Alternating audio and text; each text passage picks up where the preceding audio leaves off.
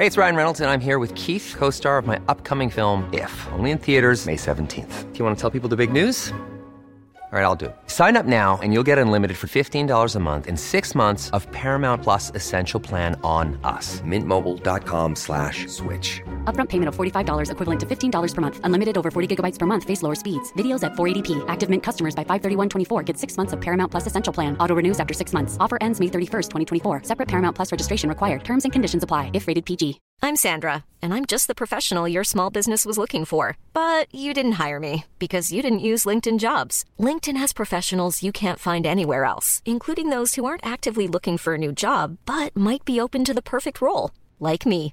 In a given month, over 70% of LinkedIn users don't visit other leading job sites. So if you're not looking on LinkedIn, you'll miss out on great candidates like Sandra. Start hiring professionals like a professional. Post your free job on linkedin.com/people today. This is Paige, the co-host of Giggly Squad, and I want to tell you about a company that I've been loving, Olive and June. Olive and June gives you everything that you need for a salon quality manicure in one box. And if you break it down, it really comes out to $2 a manicure, which is absolutely insane. It's also so easy to get salon worthy nails at home with Olive and June. The difference between how your nails used to look when you did them yourself and now with the Manny system is a complete game changer. The best thing about Olive and June too is it's a quick dry, dries in about one minute, lasts for five days, and full coverage in up to one to two coats. Visit oliveandjune.com slash perfect manny 20 for 20% off your first system. That's oliveandjune.com slash perfect manny 20 for 20% off your first system system.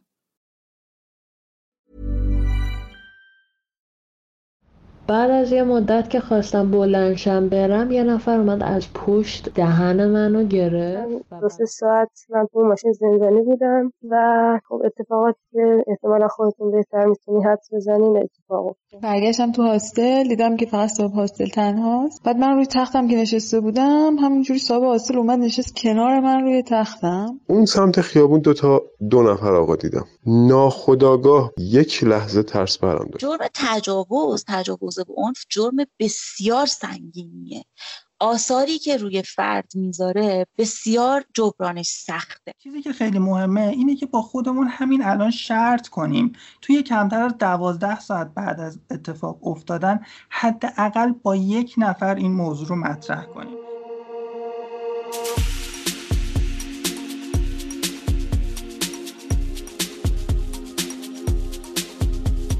سلام. اینجا یه رادیو واسه جلون دادنه.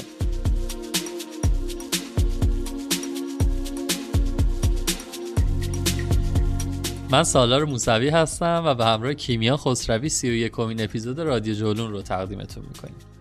ما توی رادیو جولون هر دفعه در مورد یه مقصد یا یه موضوع مرتبط با سفر و گردشگری صحبت می‌کنیم. تا حالا تجربیات دست اولمون رو از سفر به مقاصدی مثل وین، تایلند، هند، جزایر جنوب، کرمانشاه و کلی مقصد داخلی و خارجی دیگه باهاتون در میون گذاشتیم. گاهی اوقات هم رفتیم سراغ موضوعات مرتبط با سفر و در مورد دغدغه هامون مثل سفر اصولی و ارزان، سفر زنان، سفر تنهایی، مهمان نوازی و کلی موضوع دیگه صحبت کردیم. در کنار پادکست می‌دونید که چهار ماهه که وبسایت رادیو جولون با آدرس رادیوجولون.com راه افتاده که محتوای صوتی و متنی همه اپیزودها به همراه کلی مطلب دیگه مرتبط با سفر رو می‌تونید اونجا ببینید.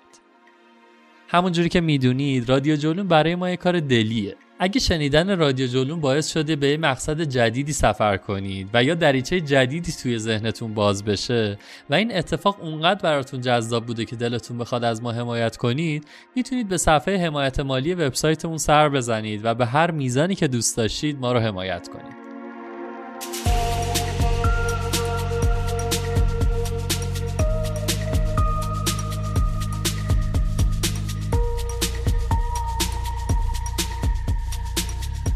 توی این اپیزود قرار در مورد ترس های سفر و علل خصوص ترس از تجاوز صحبت کنیم. این اپیزود یه مقدمه نسبتا طولانی داره که اصلا چرا این همه مدت هیچ اپیزودی منتشر نکردیم و چرا این موضوع؟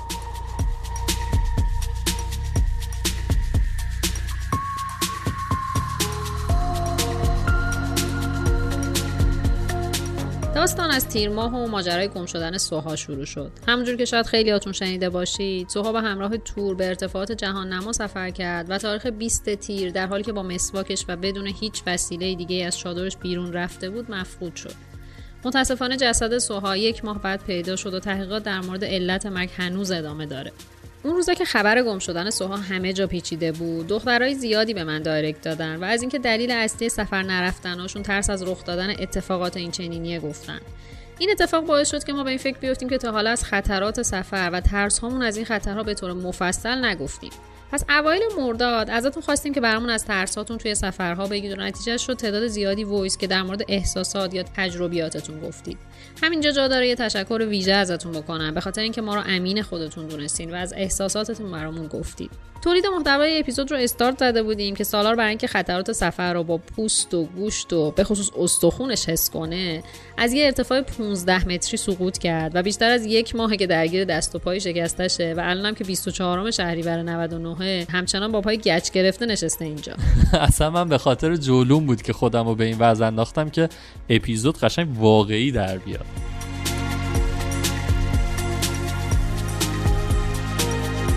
حال سالار که بهتر شد با توجه به تعداد voice که در رابطه با ترس از تجاوز توی سفر یا تجربه اون گرفته بودیم و البته با توجه به اینکه بالاخره جنبش Me Too به ایران رسید و زنها و مردا شروع به بازگو کردن تجربیات تلخشون از تجاوز و تعرض کردن تصمیم گرفتیم این اپیزود رو مشخصا به بحث تجاوز توی سفر بپردازیم و توی اپیزود بعدی بریم سراغ سایر ترس ها و خطرات.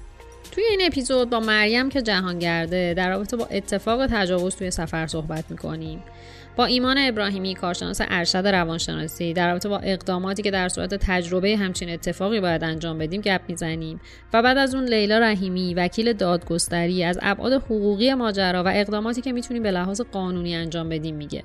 لابلای صحبت هم بعضی از تجربیات شما رو خواهیم شنید.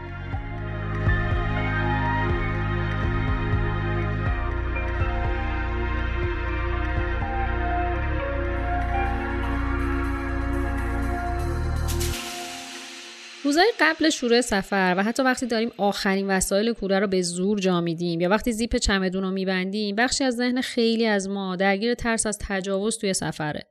پس از ذهن خیلی از ما یه مکالمه بی انتها شکل می‌گیره و همینجور که داریم برای بار آخر چک لیست وسایل سفرمون رو چک می‌کنیم سعی می‌کنیم مغزمون رو ساکت کنیم و ترسمون رو کنترل کنیم که یه وقت اونقدر زیاد نشه که کلا بی خیال سفر بشیم.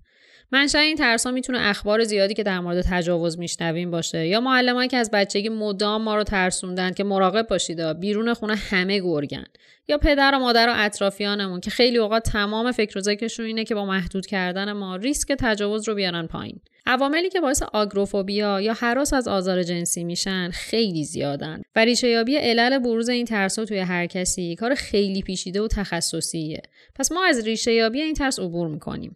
اما نتیجه این که عواملی که مثال زدم به همراه کلی عامل دیگه دست به دست هم میده تا با شروع سفر و خارج شدن از محیط امنمون تصور اون این باشه که تجاوز بیرون درهای خونه و دروازه های شهر منتظرمونه. البته من همه فعلا رو جمع استفاده کردم و حرفی از دختر و پسر نزدم. اما تصور غالب اینه که همیشه تجاوز در انتظار دخترهاست و این جنس ترس رو اصلا انگار فقط دخترها تجربه می‌کنن. این موضوع حتی توی voice هایی که ازتون گرفتیم هم خیلی شاخص بود.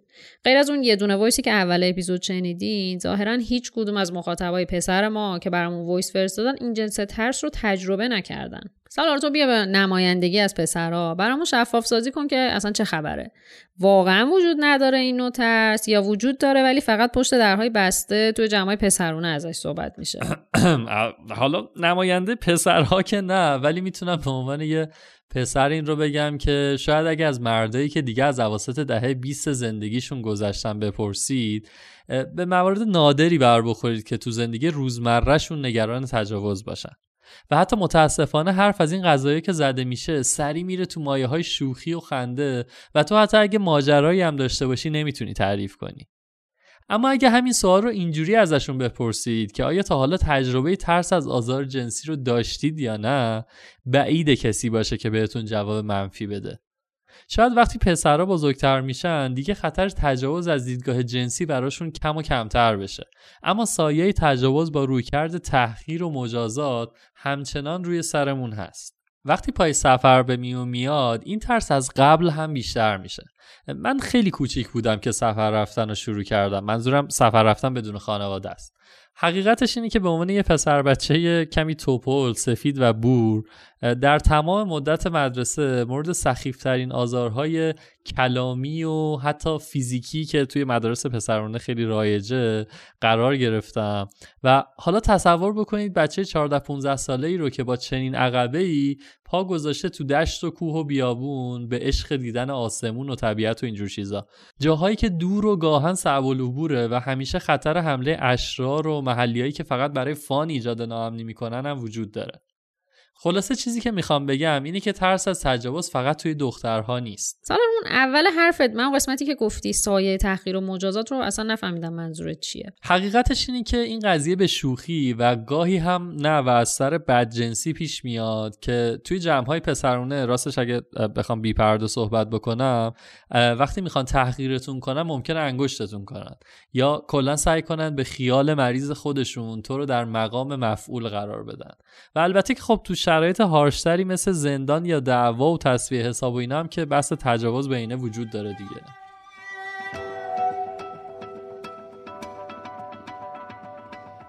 یعنی پیشفرز من کاملا این بود که همه بدن همه می‌خوان تجاوز کنن مگر اینکه خلافش ثابت بشه.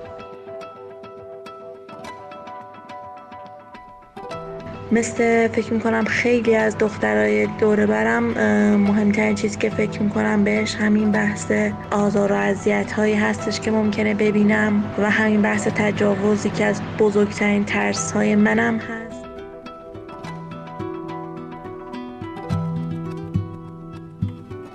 خصوصا از وقتی که این دختر خانم توی جنگل های شمال کشور گم شده و هنوز هم متاسفانه خبری ازش نیست این ترس بیشتر به من غالب شده.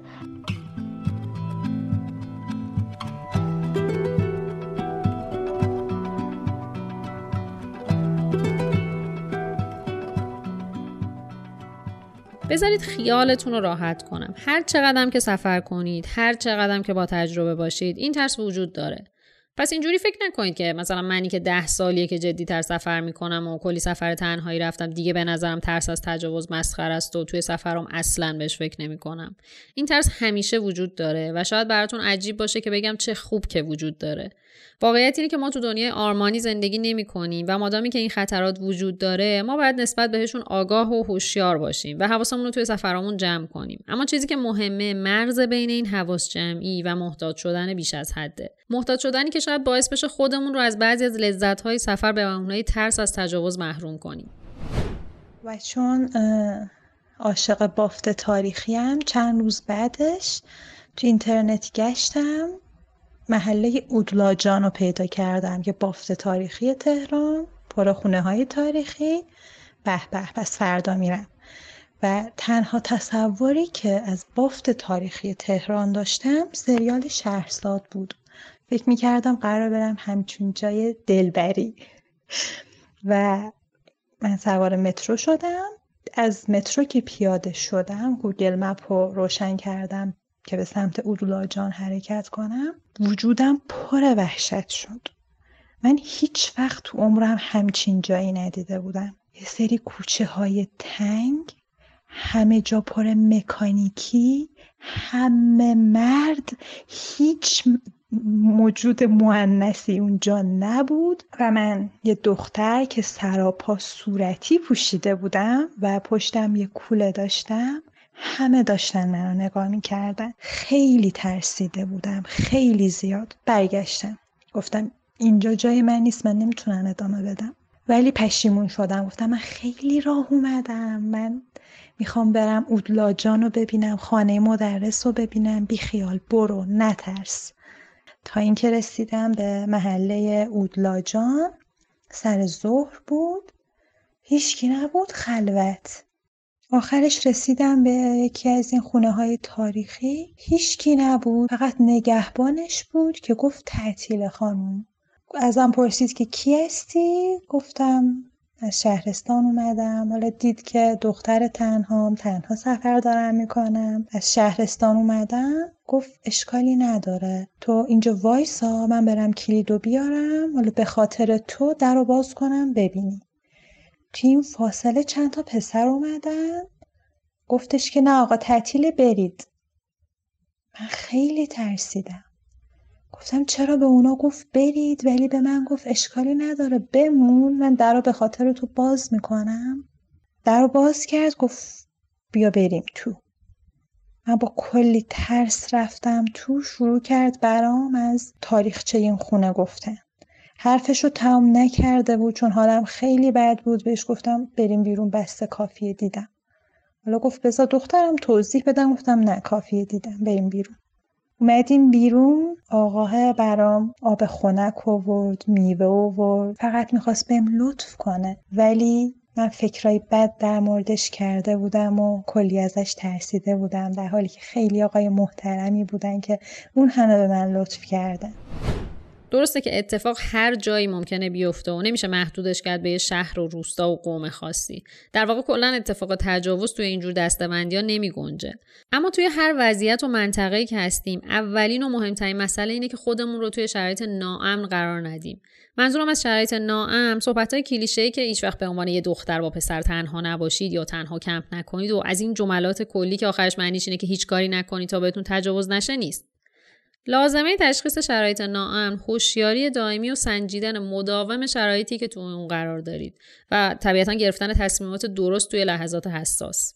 اینکه حواسمون باشه که با تجربه ترین ها هم ممکنه تصمیم اشتباه بگیرن و خودشون رو توی شرایط ناامن قرار بدن. اما نکته مهم اینه که به موقع بتونیم نظرمون رو عوض کنیم و خودمون رو نجات بدیم. بذارید براتون یه مثال بزنم.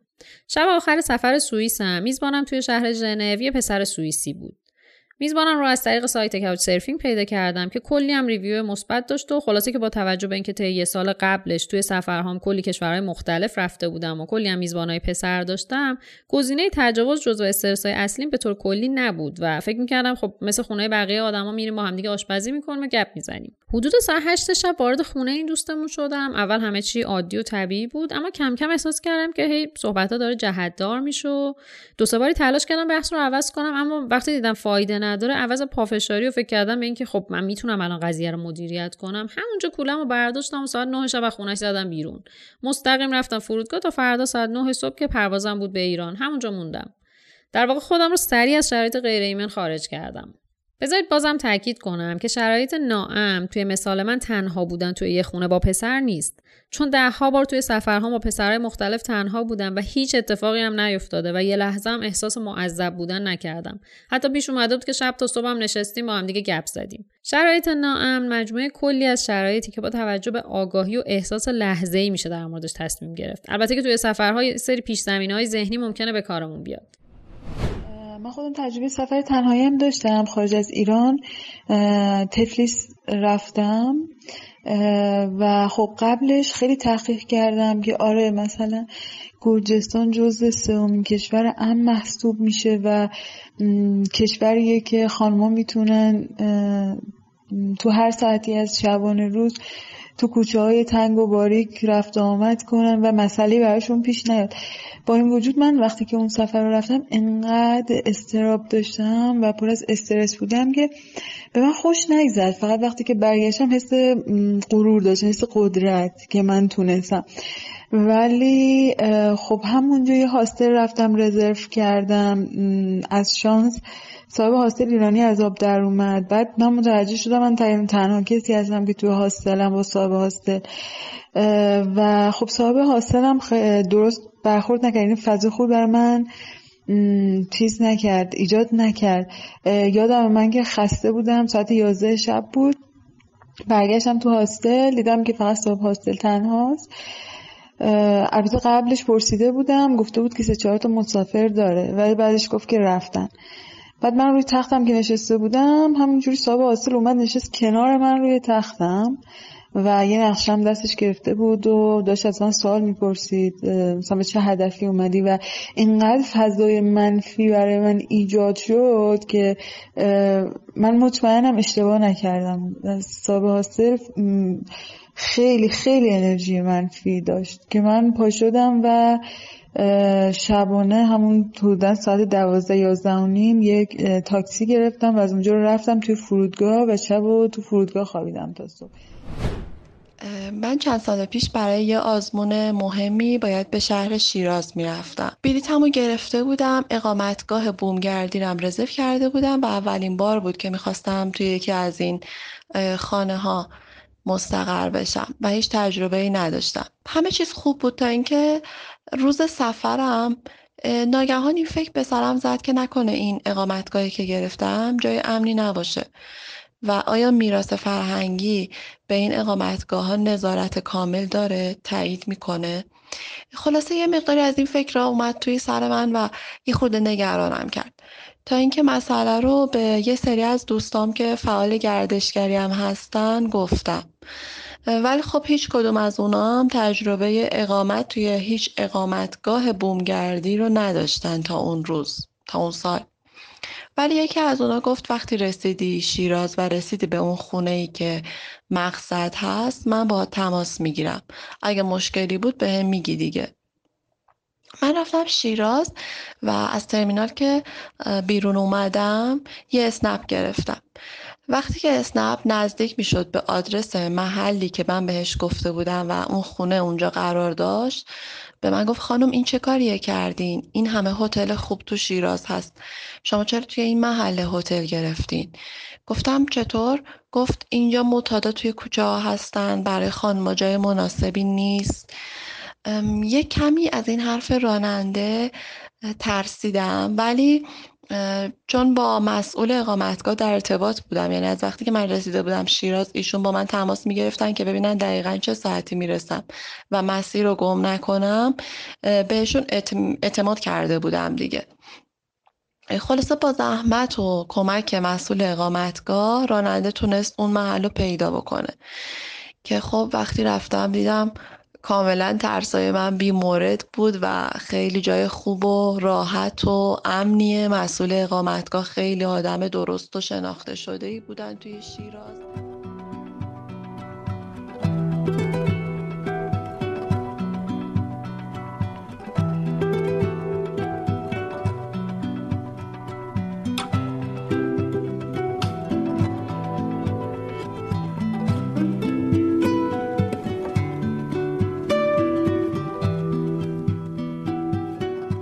قضیه‌ای که وجود داره اینه که این هر اطلاعات دیگه ای مثل آب و هوا و سلیقه غذایی و بهداشت قبل از سفر به هر منطقه باید در مورد امنیت اون منطقه هم جستجو کنیم و اطلاعات کسب کنیم. این امنیت شامل میزان دزدی، آزار جنسی، تجاوز و حتی خطرهای جانی میشه. مثلا اگر قبل از سفر به ریو دو تا مطلب در مورد امنیت بخونید می‌فهمید که حضور تو فاولاها یا مناطق زاغنشین شهر مخصوصا به صورت تنهایی کار بسیار خطرناکیه. یا متوجه میشید که یکی از پرخطرترین اماکن دنیا برای دزدی متروهای پاریسه. یا مثالی که مشخصا توی اپیزود هند در مورد لباس پوشیدن توی این کشور هم گفتیم.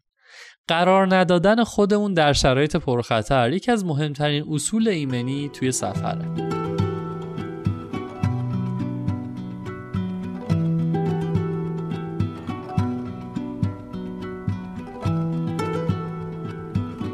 یه چیز جالبی توی اکثر کتابای راهنمای سفر وجود داره که به فیمیل سولو ترافلر الرت معروفه. یعنی هشدار برای زنان مسافر تنها که توش در مورد میزان امنیت جنسی مقصد و میزان اتفاقاتی مثل تجاوز و تعرض صحبت می‌کنه. نکته اینه که درسته که اسم این بخش زنان مسافره اما من هم همیشه قبل از سفرها این بخش رو می‌خونم تا در مورد امنیت مقصدم اطلاعات داشته باشم. قبل از اینکه ادامه بدیم اینم روشن کنم که اینجا به هیچ وجه منظورم این نیست که پوشش افراد می‌تونه مجوزی واسه متجاوز باشه ها. قطعا اینطور نیست. اینجا فقط داریم در مورد احتیاط در شرایط پرخطر صحبت می‌کنیم. من حتی پیشنهاد می‌کنم یه سر به صفحات مجازی موزه تجاوز بندازید و ببینید که لباس آدمهایی که مورد تجاوز قرار گرفتن چقدر ساده و گاهن کاملا پوشیده بوده. پس یادمون نره که ترس از تجاوز مجوزی برای سانسور و محدود کردن نوع پوشش نیست.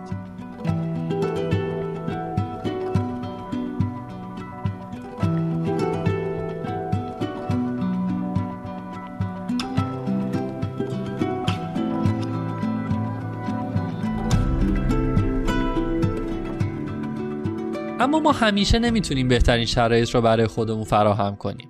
به هر دلیلی ممکنه شرایط اونجوری که متوقع داریم پیش نره و به هر صورتی توی شرایط ناامن قرار بگیریم. چند ماه پیش من از سفر مالزی و تایلند برگشته بودم و داشتم از اینکه سفر همیشه خوشگذرونی نیست و اتفاقات بد هم ممکنه توش پیش بیاد توی اینستاگرام حرف زدم.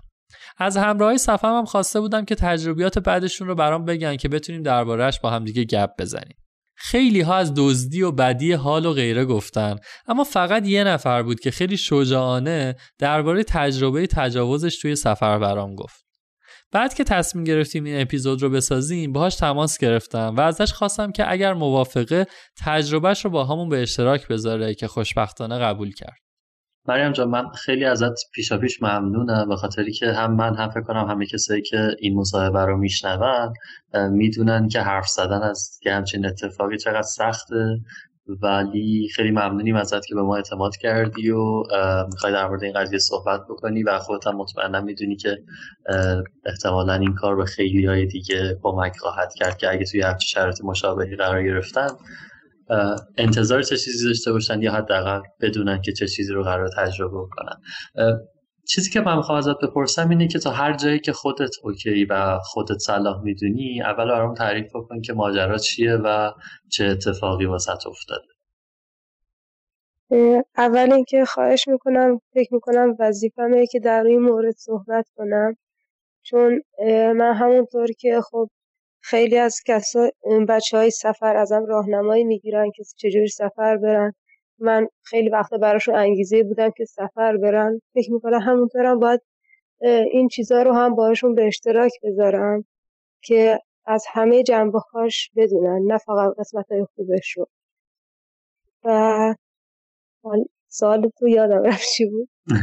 سوال بود که که دوست داری از تعریف بکن که چه اتفاقی افتاده بود و یعنی چی شد و چه اتفاقی افتاد که تو تو این شرایط قرار گرفتی؟ این, این اتفاق برمیگرده به سفر بین دو ترم تحصیلی همین سال قبل یعنی تقریبا بهمن ماه. حدود هشت نه ماه پیش. کمتر من از سفر جنوب داشتم برمیگشتم یعنی من خودم ساکن جنوبم.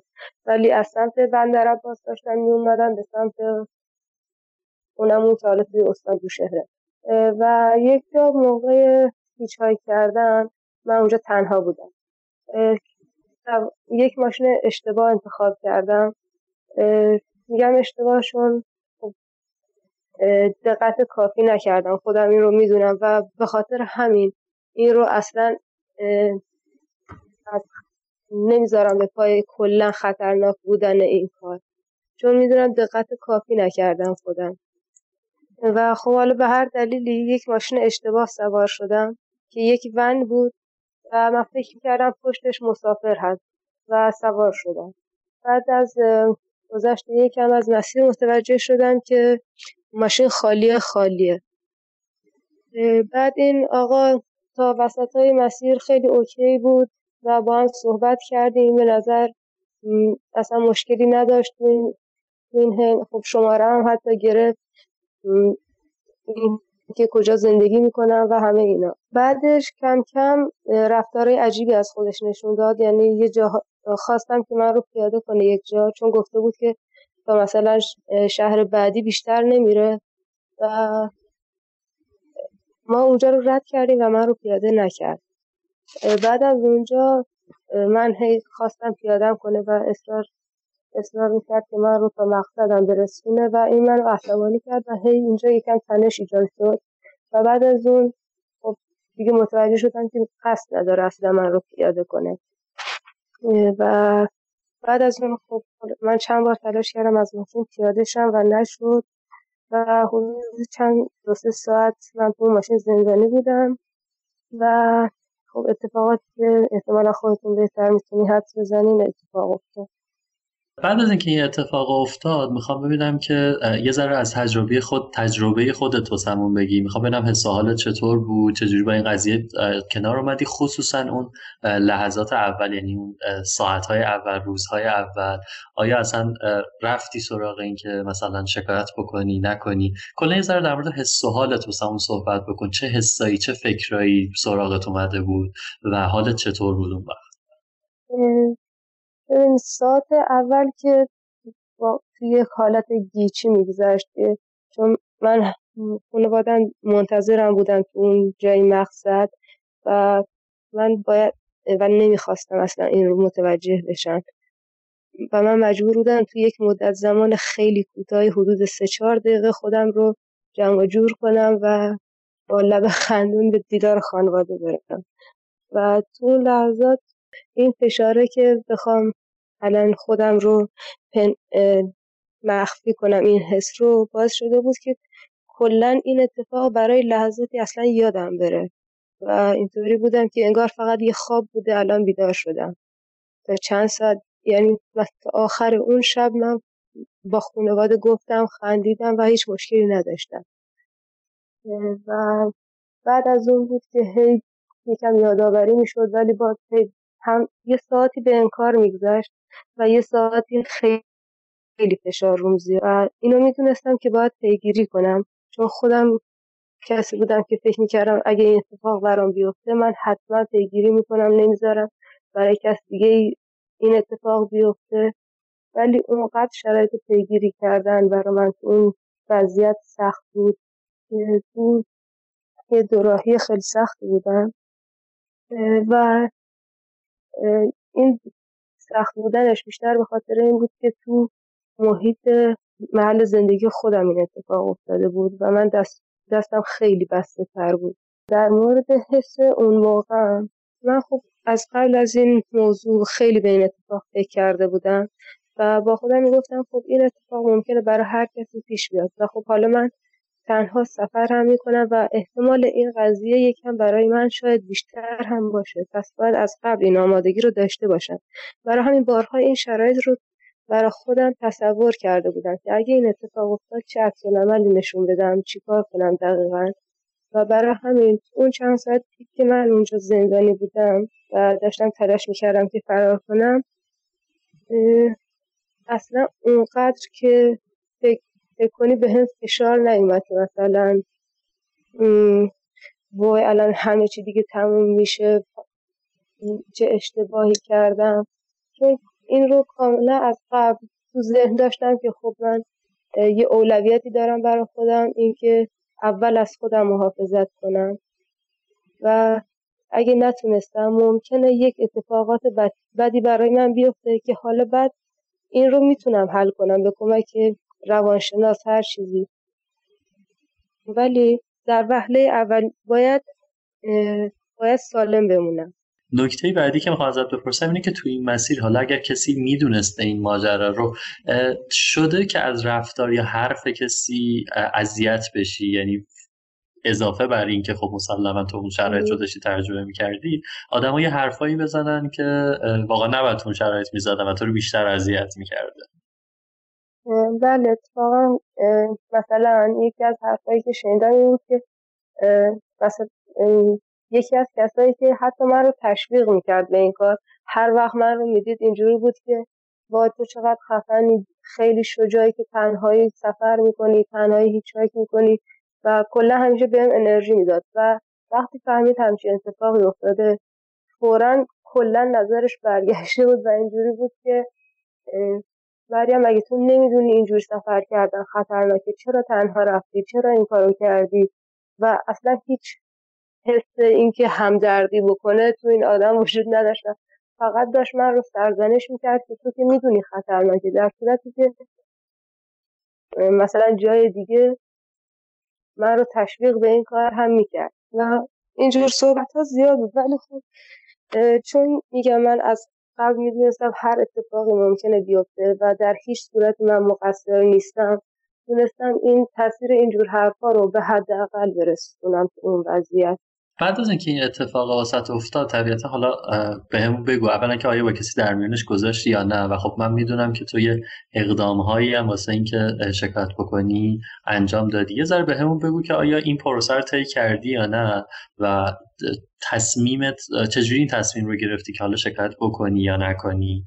و در مورد اینکه با کسی در میون گذاشته بودم یا نه با, با دوستان نزدیکم در اطراف من بودن در میون گذاشته بودم برای اینکه هم تو این تصمیم بهم کمک کنن. و راستش اینجا چون یه محیط خیلی کوچیکه هم به خاطر یک سری مسائل که احتمالا همگی می‌دونیم چیا هستن که توی یه محیط کوچیک وجود داره هم به خاطر یه سری مسائل دیگه که حالا در ادامه میگم من دیر تونستم اقدام کنم. اول اینکه من اینجا نمی‌خواستم خانوادم بدونن که این اتفاق افتاده. برای همین من نمی‌تونستم از خونه تا جایی که یعنی خودم رو زود برسونم پزشکی قانونی و بعدش که تونست حالا راهی پیدا کردم که یک مثلا روز بعد برم پزشکی قانونی متوجه شدم که کل شهر اصلا پزشکی قانونی وجود نداره. و هی دلایل مختلف دست به دست هم دادن. یکی دیگه هم این بود مثلا روز بعدش جمعه بود و جمعه تو کل شهرستان اطراف پزشکی قانونی کار نمی‌کرد. و خب همینجور میگن دلایل مختلف دست به دست هم دادن که چند روز از این وضعیت گذشت و من نتونستم برم پزشکی قانونی. و خب مدرک اصلیم که همون چیزی بود که پزشکی قانونی می‌تونه ثبت کنه از بین رفت.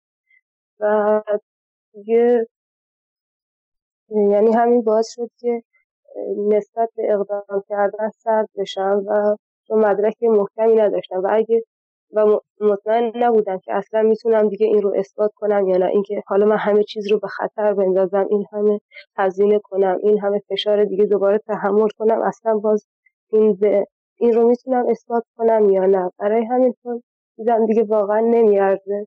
و در طول این مسیر هم تو همین پیگیری های کوتاهی که کردم انقدر اذیت شدم که واقعا پشیمون شدم از این کار.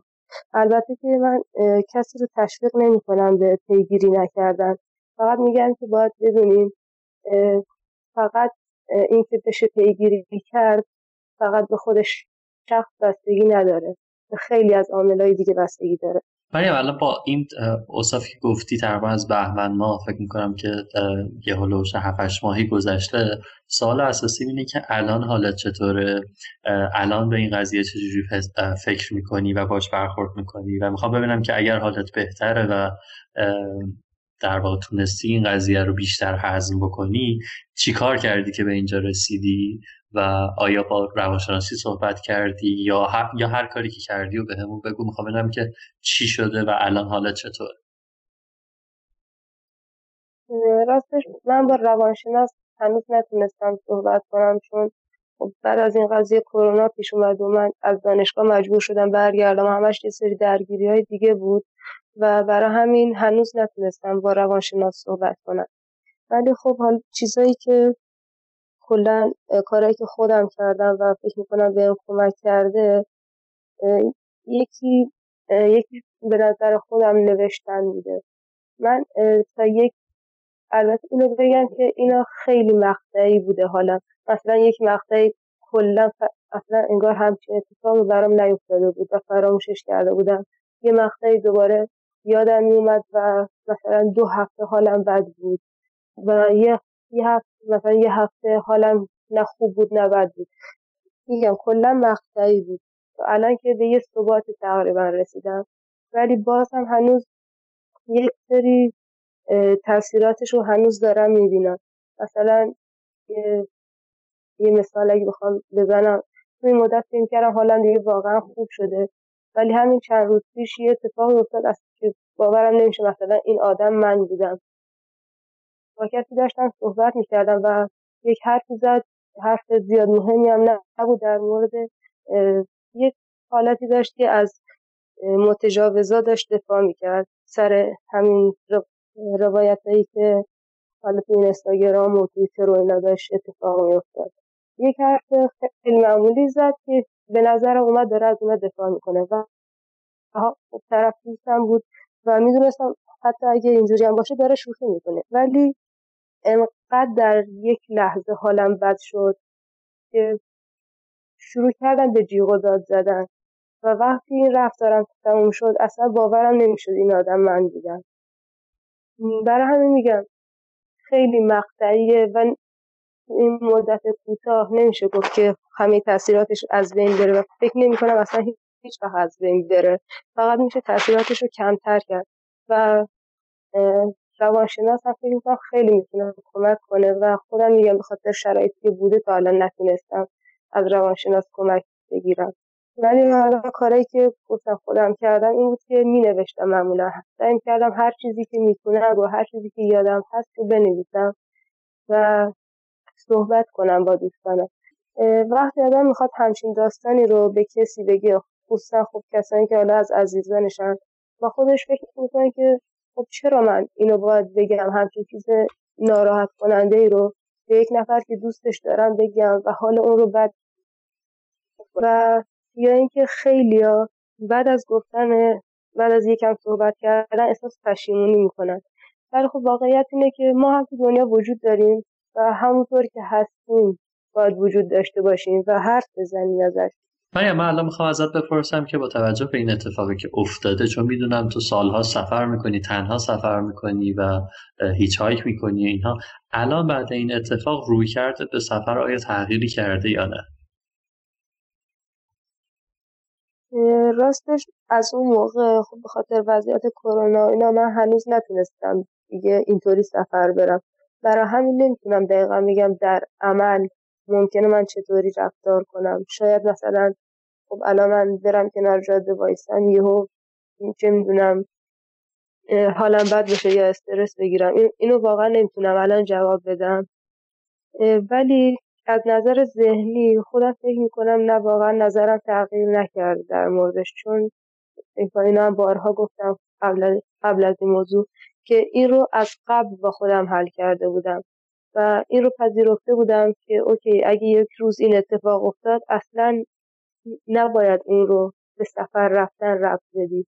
چون این اتفاقیه که هر جا می‌تونه بیفته و نباید رو سفر رفتن روی این که نمی‌دونم هیچ تنها هیچ هایی کردی تاثیر بذاره. وقتی این اتفاق افتاد من اصلا دوست نداشتم این رو به یک سری از دخترهای اطرافم بگم. چرا؟ چون فکر می‌کردم خب با خودشون میگن ببین مریم هم اینطوری شد. مریم که مثلا ما بهش نگاه می‌کردیم و می‌خواستیم شبیه اون سفر بریم. یا مریم که به ما انگیزه می‌داد که فلان کنید برید سفر تن، تنهایی می‌تونید از پسش در بیایید اون هم رفت و این اتفاق براش افتاد. و فکر می‌کردم که این باعث میشه بترسن یا اصلا این کارو نکنن. ولی الان فکر می‌کنم خیلی فکر اشتباهی بوده. و اینجور چیزها رو نباید پنهون کرد. فقط باید باید همه واقعیت ها رو گفت و بعد و بعد تصمیم رو به خود افراد واگذار کرد. یعنی شما بدونی که می‌تونی تنها سفر بری می‌تونی تنها هیچ کاری کنی و هیچ مشکلی وجود نداره. ولی این خطرها هم هست. اینطوری نیست که بگی خب ایران امنه نمی‌دونم. هیچ مشکلی نداره اینکه یک دختر تنها سفر بره. نه واقعا اینطوری هم نیست. فقط باید بدونیم که میشه ولی این مشکلات هم هست. ولی من خوبی های خیلی بیشتری در این قضیه دیدم که حالا این با این یک اتفاق نمیام همش رو نادیده بگیرم. همونطور که خب وقتی مثلا هیچ هایک می‌کردم و سفر این سفر فوقالعاده پیش رو داشتم و برای خیلی اتفاقات خوب میافتاد خوشحال می‌شدم اون لحظات این رو به خودم یادآور می‌شدم که خب حالا ممکنه همین هم بعدش یک اتفاق بد مثل همین پیش بیاد که خب کلا گند بزنه به سفرم. ولی این دلیل نمیشه. این اتفاق رو نسبت بدم به کل این قضیه و بگم مثلا هیچایی کردن کلا خوبه یا هیچایی کردن کلا بده.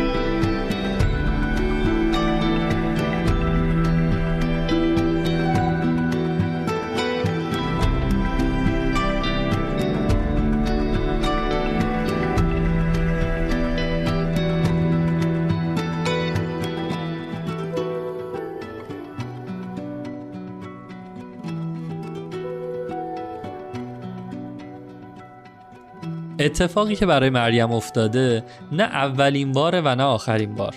اما حرف زدن ازش شجاعت و از خودگذشتگی می‌خواد که تا پیش از این شاید کمتر وجود داشت. و این روزها به مدد شبکه های اجتماعی داره بیشتر و بیشتر میشه. حرف زدن از تجربه تجاوز و آزار جنسی واسه کسی که این اتفاق واسش افتاده بسیار پروسه دردناک و آزاردهنده ایه چه از لحاظ یادآوری اون خاطره و چه از لحاظ نگاه و فشاری که بعد از روایت از طرف جامعه به فرد وارد میشه. اگر یادتون باشه دو سه سال پیش یه جنبشی شروع شد توی آمریکا و بعدتر جاهای دیگه جهان به اسم میتو یا منهم.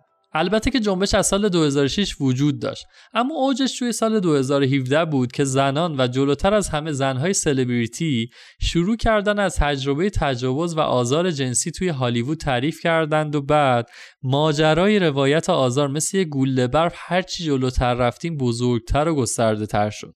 و اسمهای بزرگی در حد هاروی واینستاین و کوین اسپیسی و جانی دپ رو هم درگیر کرد. اما این ماجرا توی ایران همین یکی دو ماه پیش استارتش خورد. شاید با یه توییت که از نظر اون فرد اولش بامزه بود اما شد جرقه برای جنبش بزرگ به اسم من هم همینطور یا میتوی ایران. یه کاربری به اسم امانل توی اون توییت گفته بود که ببخشید که عین خود ادبیاتش رو به کار می‌برن و خب اگه به خانواده گوش می‌کنی فکر کنم یه چند تاتون بعد گوشاتون رو بگیرین. گفته بود که دیت اول لباش رو ببوس اگر اعتراض نکرد بهت میده.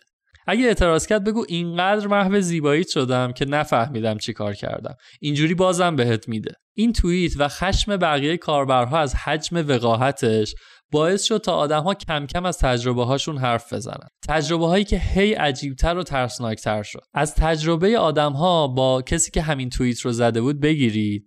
تا رسیدن به اسم آدمی که اسمش بارها بارها تکرار شد و متهم شد که دخترها رو دعوت می‌کرد و توی شراب داروی بیهوشی میریخته و بهشون تجاوز می‌کرده. این داستان پای اسمهای بزرگتری رو در حد اساتید نقاشی ایران رو هم به میون آورد و هنوز هم که هنوزه داغ و ادامه داره. همونطور که اول اپیزود گفتیم ما قبلتر از این تصمیم گرفته بودیم که درباره ترسهای سفر حرف بزنیم و فراخان هم داده بودیم برای صداهای شما که این جنبش چنان اوج گرفت که دیدیم بعد نیست مقدار مفصلتر هم بهش بپردازیم. قضیه اینه که این روایت ها تو دنیای هنر بیشتر تعریف شد و شنیده شد. اما این دلیلش این نیست که این اتفاق فقط تو دنیای هنر میفته و شاید به این خاطر باشه که برای بچه های هنر بیشتر جرأت نشون دادن که بیان وسط و تجربیاتشون رو بگن. تجربه مریم تجربه منحصر به فردی نیست متاسفانه. بیاید یکم کلاهمون رو قاضی کنیم. واقعا اگر سرمون رو توی جامعه اهالی سفر بچرخونیم از این اتفاقها کم دیدیم. توی همین چند وقتی که جنبش میتو وارد ایران شده روایت دختر و پسرهای زیادی رو از تجربه تلخ تجاوز شنیدیم. اتفاقی که تاثیرات تلخش با گذشته زمان از زندگیشون پاک نشده. همین موضوع باعث شد که فکر کنیم گپ و گفت با یک روانشناس بیشتر می‌تونه کمک کنه تا درک کنیم که چطور میشه با این موضوع کنار بیایم. برای همین رفتم سراغ ایمان ابراهیمی کارشناس ارشد روانشناسی. ایمان از دوستای قدیمی منه که از فعالای محیط زیستم هست و حسابی هم اهل سفره. من همین اول داستان اصلا می‌خوام برم سراغ اصلی ترین سوالمون. معمولا عکس العمل ما تو برخورد با کسی که مورد تجاوز قرار گرفته اینه که خب برو پیش therapist. یعنی فکر کنم که بهترین عکس العملی که مثلا من نوعی می‌تونم بدم اینه که برو پیش therapist. اما فکر کنم که خب خیلی اصلا درسته این جمله درسته این رفتار درسته اما خیلی کلیشه ایه یعنی چیزی که مثلا من تو اطرافیانم دیدم یا شنیدم اینه که کسی که مورد تجاوز قرار گرفته معمولا وارد فاز انکاری میشه و اصلا سعی می‌کنه در مورد این قضیه صحبت نکنه اصلا فراموشش کنه. حالا اینکه بتونه همت کنه بره پیش therapist اصلا خیلی چیز سخت و عجیبیه.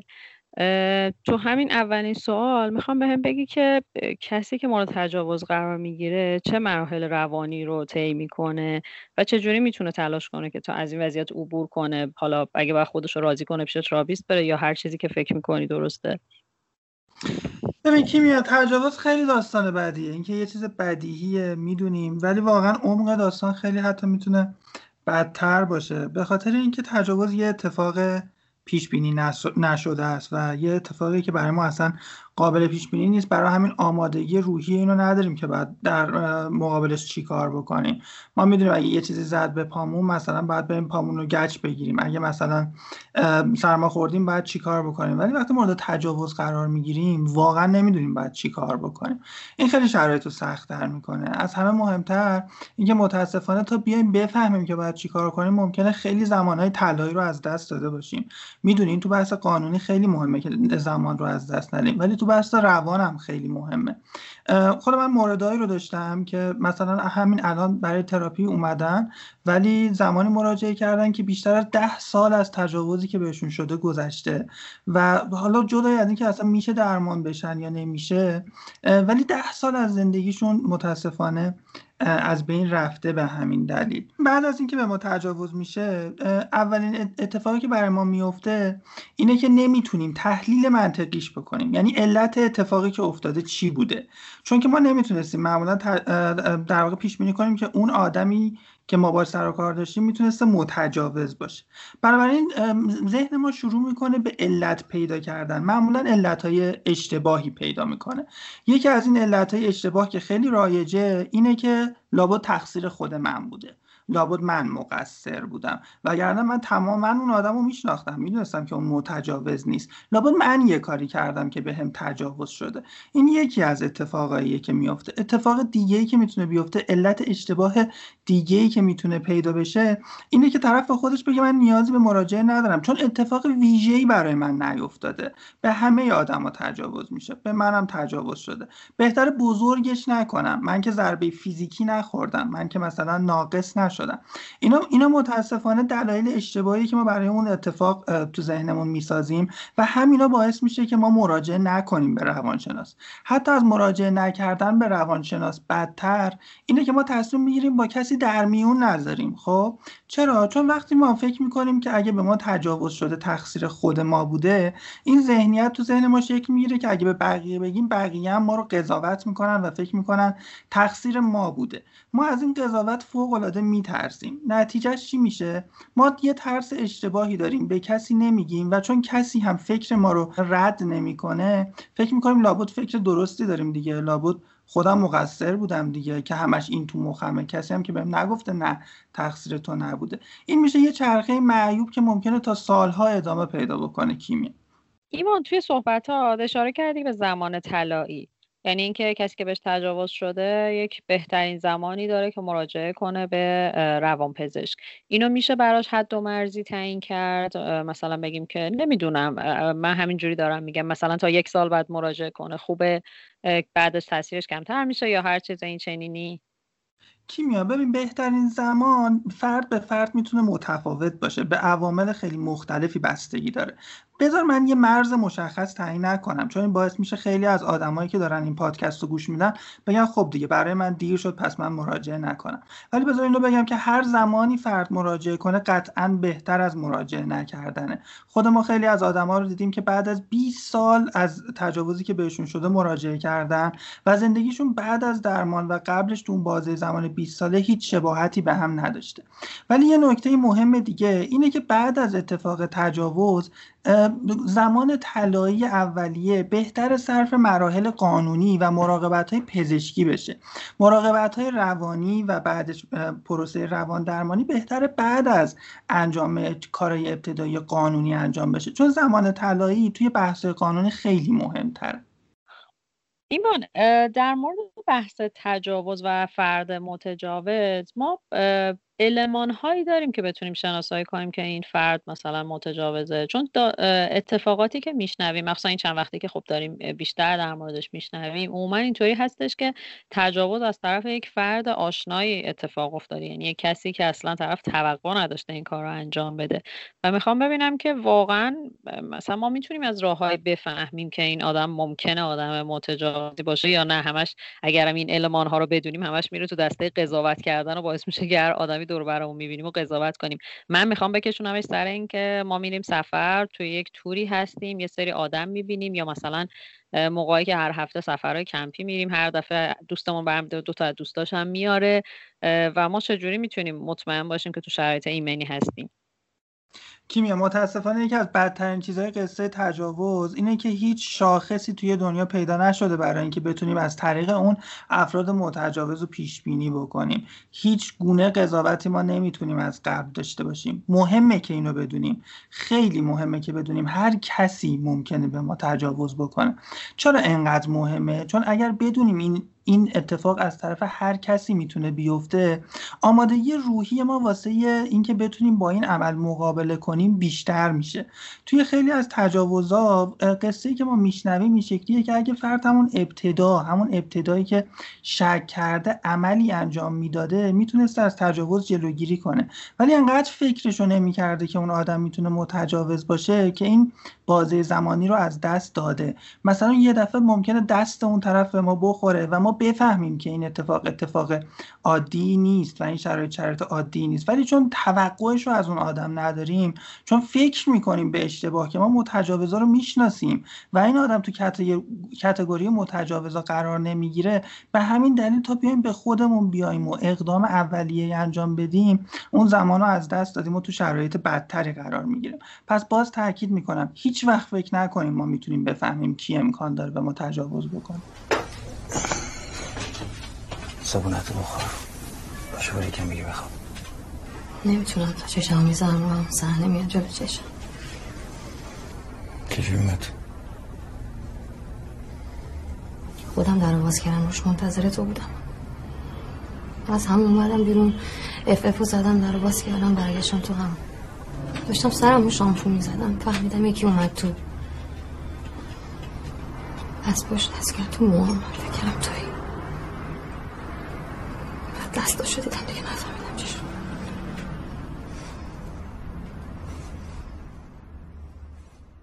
ایمان مثال خوبی زدی ولی خب مثلا این شکلیه که همیشه این اتفاقا واسه بیشتر افرادی که میفته که اصلا تو سکوت برگزارش می‌کنن اینه که اون لحظه انقدر شوکه میشن که نه عکس العملی نشون میدن نه داد و فریاد می‌کنن نه مثلا اقدامی می‌کنن که خودشون دفاع کنن. فقط تو اون شوکه میمونن که یعنی واقعا این آدمه یعنی واقعا الان داره مثلا تعرض اتفاق میفته واقعا داره تجاوز میشه. اون عکس که اصلا شاید خود طرف هم توقع نداره که انقدر سکوت کنه و مثلا عکس العملی نشون اون داره از کجا میاد؟ کیمیا این قصه جالبی داره. یکی از قصه هایی که شاید خیلی از کسایی که دارن پادکست رو گوش میدن اصلا بهش فکر نکرده باشن.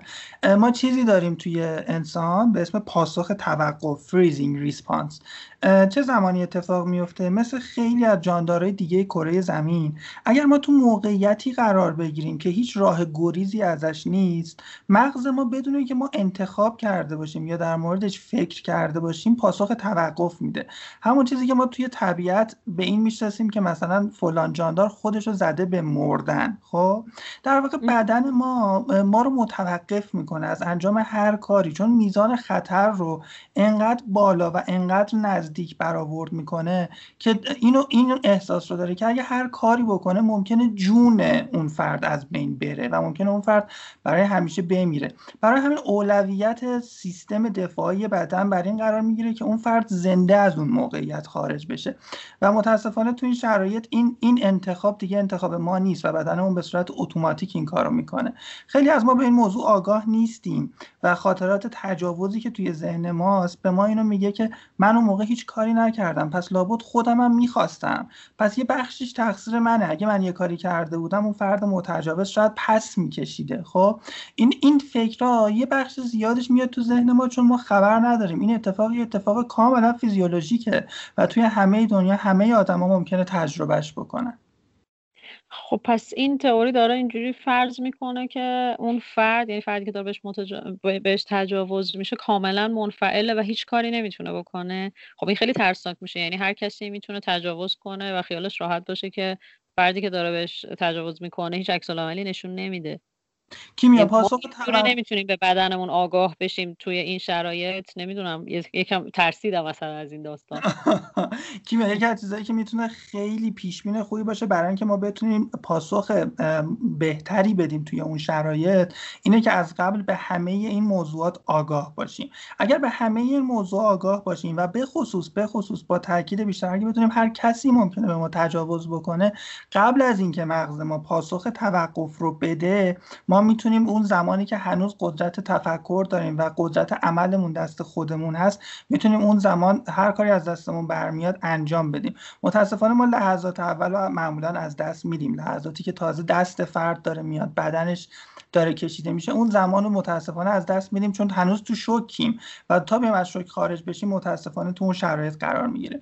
ضمن اینکه پاسخ توقف توی همه آدم ها اتفاق نمیفته ولی متاسفانه اغلب پژوهشایی که تو کل دنیا انجام شده نشون میده در مورد حد, حد اغلب آدمایی که مورد تجاوز قرار گرفتن اتفاق افتاده. حالا در ادامه این پاسخ توقف چیزی که خیلی دیده میشه اینه که فرض کنیم مثلا توی سفر توی کمپی هستش یک نفر بهش تعرض یا تجاوز میشه و انقدر باور نداره که این اتفاق براش افتاده که فرداش هم ممکنه برای هیچ کس تعریف نکنه و حتما حتی سفر رو باش ادامه بده. یعنی اصلا اینجوریه که نمیشه که الان همه دارن به زندگی عادیشون ادامه میدن. اصلا محال این اتفاق دیشب واسه من نیفتاده. نه من اشتباه می‌کنم. الان اگه به کسی بگم کی می‌خواد باور کنه مثلا حرف منو که فلانی به من تعرض کرده یا تجاوز کرده؟ این فکر کنم خیلی موقعیت عجیبیه واسه اون کسی که در واقع مورد تعرض قرار گرفته.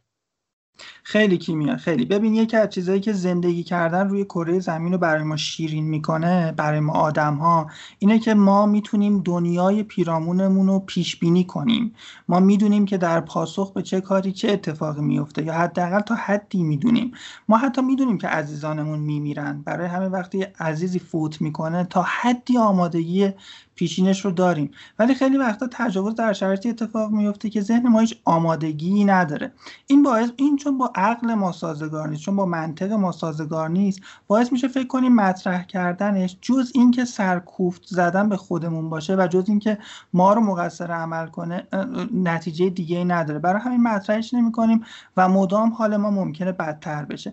چیزی که خیلی مهمه اینه که با خودمون همین الان شرط کنیم که اگر هر زمانی به هر طریق این اتفاق برامون افتاد توی کمتر از دوازده ساعت بعد از اتفاق افتادن حداقل با یک نفر این موضوع رو مطرح کنیم.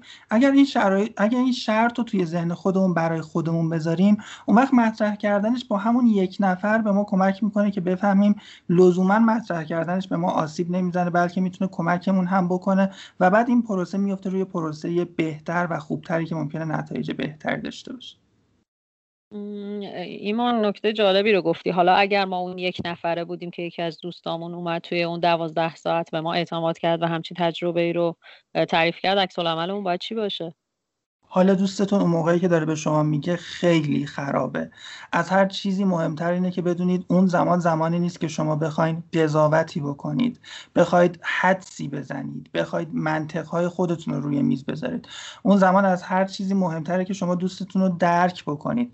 خیلی مهمه که بتونید بغلش بکنید. بتونه پیش شما گریه بکنه و بتونه تمام جزئیات رو تعریف بکنه. تعریف کردن جزئیات کیمیا خیلی مهمه. دلیلش پیچ یه کمی طولانی میشه که چرا؟ ولی جلوشو نگیرید و بذارید با تمام جزئیاتی که دلش می‌خواد برای شما تعریف کنه که چه اتفاقی افتاده. بعد از اینکه یه مقداری تخلیه شد اون زمان زمانی که بعد بهش توصیه بکنید و کمکش بکنید که برای اقدام قانونی پیش بره و شروع کنه به سیر مراحل قانونیش. ایما در مورد گفتن به خانواده چطور؟ احتمالا که خب خیلی آگارد دارن که برن به خانوادهشون بگن و خیلی سختتر هستش. اما به نظرت چطور می‌بینین که مثلا طرف بره به خانواده بگه ممکنه که به سختی هاش اضافه بشه یا کم بشه یا اصلا نمیشه؟ خب طبیعتا بستگی به خانواده داره. نمی‌دونم همینجوری واقعا این سوال به ذهنم رسید. دوست دارم نظرتو بدونم. کیمیا مطرح کردن این مشکل با خانواده ضرورت قطعی نداره. ولی خانواده می‌تونه حمایتگر خیلی مهمی باشه. همونطوری که گفتی کاملا برمیگرده به شرط خانوادگی اون طرف. اگر فردی احساس می‌کنه که نیاز داره خانواده بدونن به هر دلیلی احساس نیاز می‌کنه که بعد خانواده بدونن ولی براش دشواره که به خانواده بگه توی این شرایط هم درمانگر می‌تونه فوق العاده کمک کننده باشه. یعنی توی این شرایط می‌تونه پیش از اینکه به خانواده بگه برای درمان مراجعه کنه و وقت درمانگر یکی از کارهایی که کمکش می‌کنه که انجام بده اینه که خودش همراه با مراجعش با همدیگه با خانواده مطرح می‌کنه. ایمان یه باوری که معمولا وجود داره گاردیه که نسبت به therapist رفتن و روانپزشک رفتن وجود داره اینه که خب حالا چند تا بحث داره. یکی اینکه طرف لزومی نمی‌بینه مثلا فکر می‌کنه که الان من برم پیش یه غریبه حرف بزنم. چه دردی از من می‌خواد دوا کنه. من دارم خیلی کلیشه ای صحبت می‌کنم و یه کسی که هیچ ذهنیتی نسبت به therapist نداره. فکر می‌کنه که من باید این همه هزینه کنم برم پیش therapist؟ مثلا منی که دارم سفر می‌کنم hitchhike می‌کنم نمی‌دونم پولامو دارم جمع می‌کنم کم کم سفر کنم. حالا این مشکلی که برام پیش اومده و خیلی مشکل بزرگیه رو سعی می‌کنم یه جوری خودم handle کنم ولی انقدر هزینه و وقت و انرژی نذارم برای اینکه برم یه آدم غریبه رو حالا واسش تعریف کنم که چه اتفاقایی واسه من افتاده.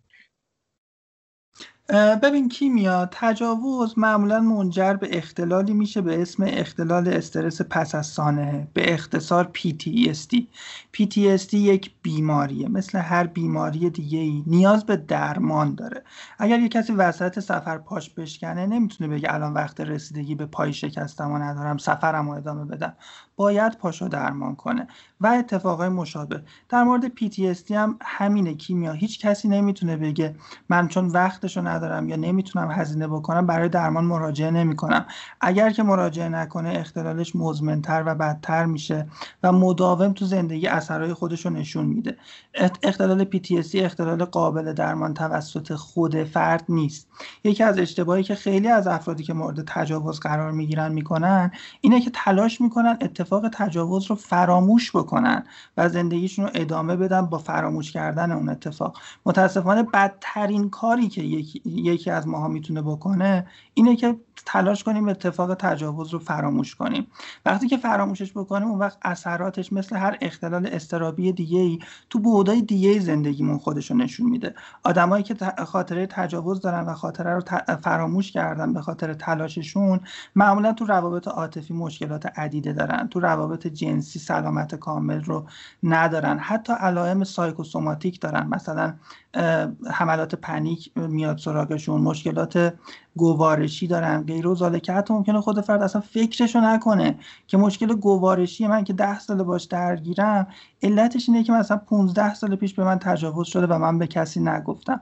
خیلی مهمه که بدونیم هر بیماری هر بیماری روانی مثل هر بیماری جسمی حتما نیاز داره که درمان بشه. یه سوالم آخر بپرسم. فکر کنم یه سوال خیلی مفصل و طولانیه. ما تا الان در مورد تجاوز و حالا عکس هایی که باید انجام بدیم و همه این داستان ها صحبت کردیم. اما بریم سراغ یه موضوع بنیادی تر. توی وایس که از افراد مختلف در مورد ترساشون گرفتم خیلی از دخترها انقدر از تجاوز و مردها ترسوندنشون حالا چه توسط خانواده جامعه مدرسه همه اینها که اصلا میگن که ما میترسیم سفر کنیم یا اصلا توی جامعه حضور پیدا کنیم. مبادا توی جمعی باشیم که تعداد مردها زیاده.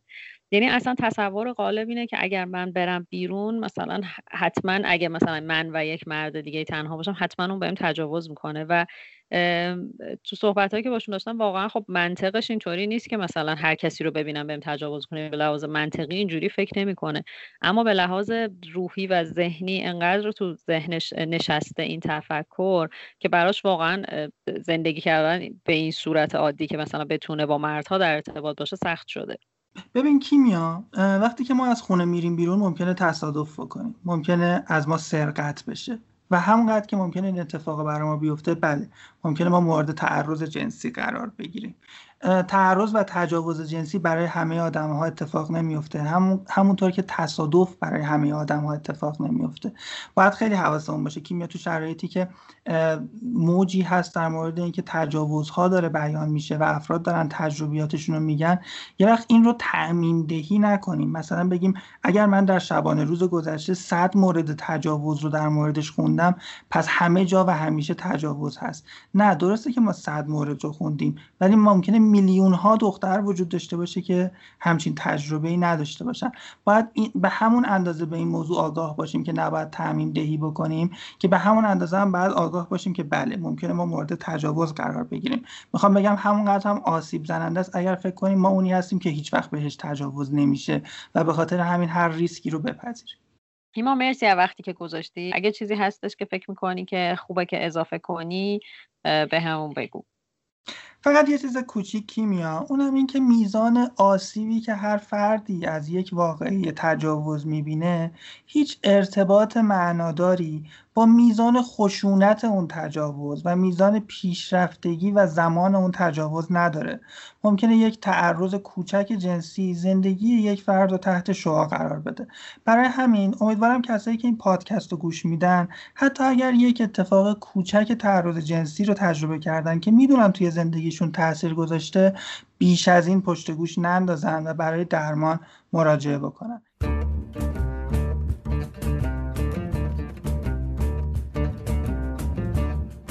یعنی باور کنید گاهی اوقات اونقدر که از حمله یک انسان میترسن در یک محیط طبیعی از حمله یک حیوان وحشت ندارم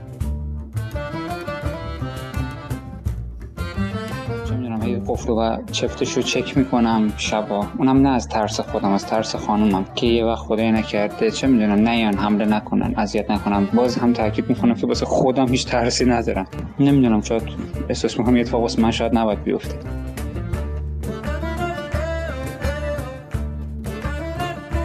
بلیتم برای پایانه جنوب بود. ایستگاه مترو پایانه جنوب بسیار مخوف و ترسناک بود. از این نظر که فاصله داشت و هیچ خانومی اونجا نبود.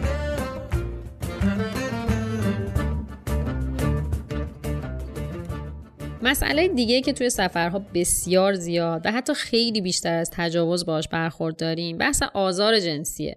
آزاریه که لزوما به معنای تجاوز نیست اما تاثیراتش خیلی اوقات کمتر از اونم نیست. وقتی از آزار جنسی میگم منظورم شوخی جنسی با کسی که این نوع شوخی رو دوست نداره یا تماس فیزیکی بدون رضایت با طرف مقابل به هر میزانی به بهونه شوخی یا جدی. باز تاکید می‌کنم که مشخصا می‌خوام مقوله تجاوز رو بذارم کنار و در مورد آزار جنسی کلامی و تعرض فیزیکی صحبت کنم. یه بخشی از آزار جنسی توی جاهای عمومی و از طرف افرادی رخ میده که نمیشناسیمشون که خب قطعا اونا دیگه به بهونه شوخی نیست دیگه و خیلی راحت و بیپرده میشه گفت هر نوع دست از با خطا کردنی یا حرف اضافه ای آزار محسوب میشه. توی پرانتزم بگم که توی این مواقع به شخص اکیدن مخالف سکوت کردنم. به این بهونه که ولش کن بهش توجه کنی پررو میشه یا این آدما از توجه من ارضا میشن و اینجور حرفا. خلاصه که همیشه یه عکس عملی نشون میدم و سعی می‌کنم حداقل یه هزینه اجتماعی رو به اون طرف تحمیل کنم. این قضیه چه برای خودم اتفاق بیفته و چه ببینم کسی دیگه تو خیابون مورد آزار قرار گرفته صادقه و هیچ وقت ساکت نمیمونم. اما الان بحثی که می‌خوام بکنم بحث آزار جنسی توی جمعهای دوستانه توی سفره. حالا دوستانه منظورم توریه که تازه باهاش آشنا شدید یا اکیپ جدیدی که دارید باشود سفر و کمپ میرید. دلیلی که به نظر من این موضوع مهمه و باید جدا از تجاوز بهش پرداخته بشه اینه که تجاوز حد و مرزش و تعریفش خیلی مشخصه. اما برای تعرض سختتر میشه حد و مرز رو تعریف کرد. یا لاقل این جمله بهونه که افراد بگن نمی‌دونستن بعضی رفتارشون آزاردهنده بوده. یا کسی که مورد تعرض قرار گرفته یه وقتی براش سخت عکس العمل نشون دادن. چون اینجوری فکر می‌کنه که نکنه من دارم سخت می‌گیرم و اتفاق خاصی نبوده. نکنه یه عکس العمل زیادی نشون بدم و همه بخندن که بابا این که چیزی نبود. مسئله اینه که هر جمعی یه فرهنگ قالبی داره که وقتی آدم تازه واردش میشه ناخداگاه از طرف جمع هدایت میشه به تبعیت از اون فرهنگ. فرهنگی که معمولا توسط قدیمی ترای جمع یا کسایی که تاثیرگذاری بیشتری دارن تعریف میشه و تبدیل میشه به قوانین نانوشته گروه. فکر نکنید دارم در مورد قوانین عجیب غریبی صحبت می‌کنم و مثلا همین که وارد یه جمع میشید می‌بینید عادت دارن به موزیک بلند و بزن برقص اما یه جمع دیگه با گیتار دور آتیش جمع میشن. یه گروه دیگه هم هستن که معتقدن به صدای طبیعت می‌خوان گوش کنن. اینا میشه فرهنگ و قوانین نانوشته اون جمع. حالا همین رو تعمین بدید به همه اتفاقات دیگه‌ای که توی هر جمعی میفته. تصور کنید وارد جمع میشید و می‌بینید شوخی ها بیشتر جنسیه یا های فیزیکی جنسش با اونی که توی ذهن شماست فرق داره. اوایلیه که وارد جمع شدید. آرزوشو داشتید وارد این چنین اکیپایی بشید و احساس می‌کنید الان رفتاراتون زیر ذره بینه. از طرفی از شوخی ها یا تعرضا دارید اذیت میشید. اما از طرف دیگه میترسید با اعتراض کردن از جمع طرد بشید. یا مثلا فرض کنید یه دختری هستین که وارد جمع شدید و یکی از اون جمع مثلا اسم آقای X. به شوخی میاد میگه که هر کی تازه وارد جمع میشه باید با من توی یه چادر بخوابه. همه هم هار هار میخندن و شما نگاه می‌کنید می‌بینید از نظر دخترها و پسرهای اون جمع انگار اصلا هیچ حرف عجیب و جدیدی زده نشده. در ادامه هم یکی از دخترها میگه که یادت پارسال همین موقع اولین سفرم اومدم. شب که تو چادر X خوابیده بودم انقدر سردم شده بود که همه لباسای توی کولش رو داد من پوشیدم. به نظر میاد که شوخی شوخی همه شب اول میان تو چادر X میخوابن. از این دست گپ و گفت ها توی بعضی از اکیپا تا دلتون بخواد هست. بازی های جرأت حقیقتی که چون بعد مدت هیچکی حال پا شدن نداره تبدیل به حقیقت میشه و شروع سوالای عجیب غریب. اینجا اون نقطه آسیب پذیریه جایی که قبل سفر خصوصا سفرهایی که از جنس backpacker ی و ماجراجویانه است که ممکنه مدام با اکیپ و افراد مختلفی برخورد کنید باید تکلیفش رو روشن کرده باشید. هر کدوم از ما به واسطه تجربیات و باورایی که داریم یه سری خط و مرز برای خودمون داریم که عبور از اونها اگه ناآگاهانه و عجولانه باشه ممکنه بهمون به آسیب روانی یا فیزیکی بزنه. قبل سفر و قرار گرفتن توی جمع ها اگه خط و مرزمون برای خودمون واضح و مشخص نباشه تحت دستیر فرهنگ گروهی که واردش میشیم ممکنه یه سری از آزارها و تعرضات رو بپذیریم. این پذیرشه. ممکنه تو لحظه اذیتمون نکنه و فکر کنیم خب داریم دنیامون رو بزرگ می‌کنیم. اصلا رهایی یعنی همین. اما به احتمال خیلی زیاد فشار روانی که رومون بوده بعدتر خودش رو نشون میده. مثلا برای شما اینکه آدمای دیگه که توی رابطه باشون نیستید بغلتون کنند آزاردهنده است. اما توی جمع می‌بینید که خب همه شب دور آتیش هم و بغل کردن و آواز می‌خونن. خب تکلیف چیه؟ آیا بپذیرم که یه بغله و چیزی نیست یا وایسم سر عقایدم نمی‌خوام قضاوت کنم که چی درسته چی غلط. این تصمیم شخصی شماست که اگه نسبت به احساساتتون آگاه باشید می‌تونید توی اون لحظه انتخاب کنید. این آگاه بودن و انتخاب کردن به شما حس قدرت میده که به شرایط مسلطید و می‌تونید برای خودتون تصمیم گیرنده باشید. پس دفعه بعدی که کولتون رو برداشتید و تصمیم داشتید با کمک سفر حس رهایی و آزادی رو تجربه کنید حواستون باشه توی تمام لحظات همچنان آگاه باشید و هر تصمیمی رو شخصا بگیرید نه تحت تاثیر اطرافیان.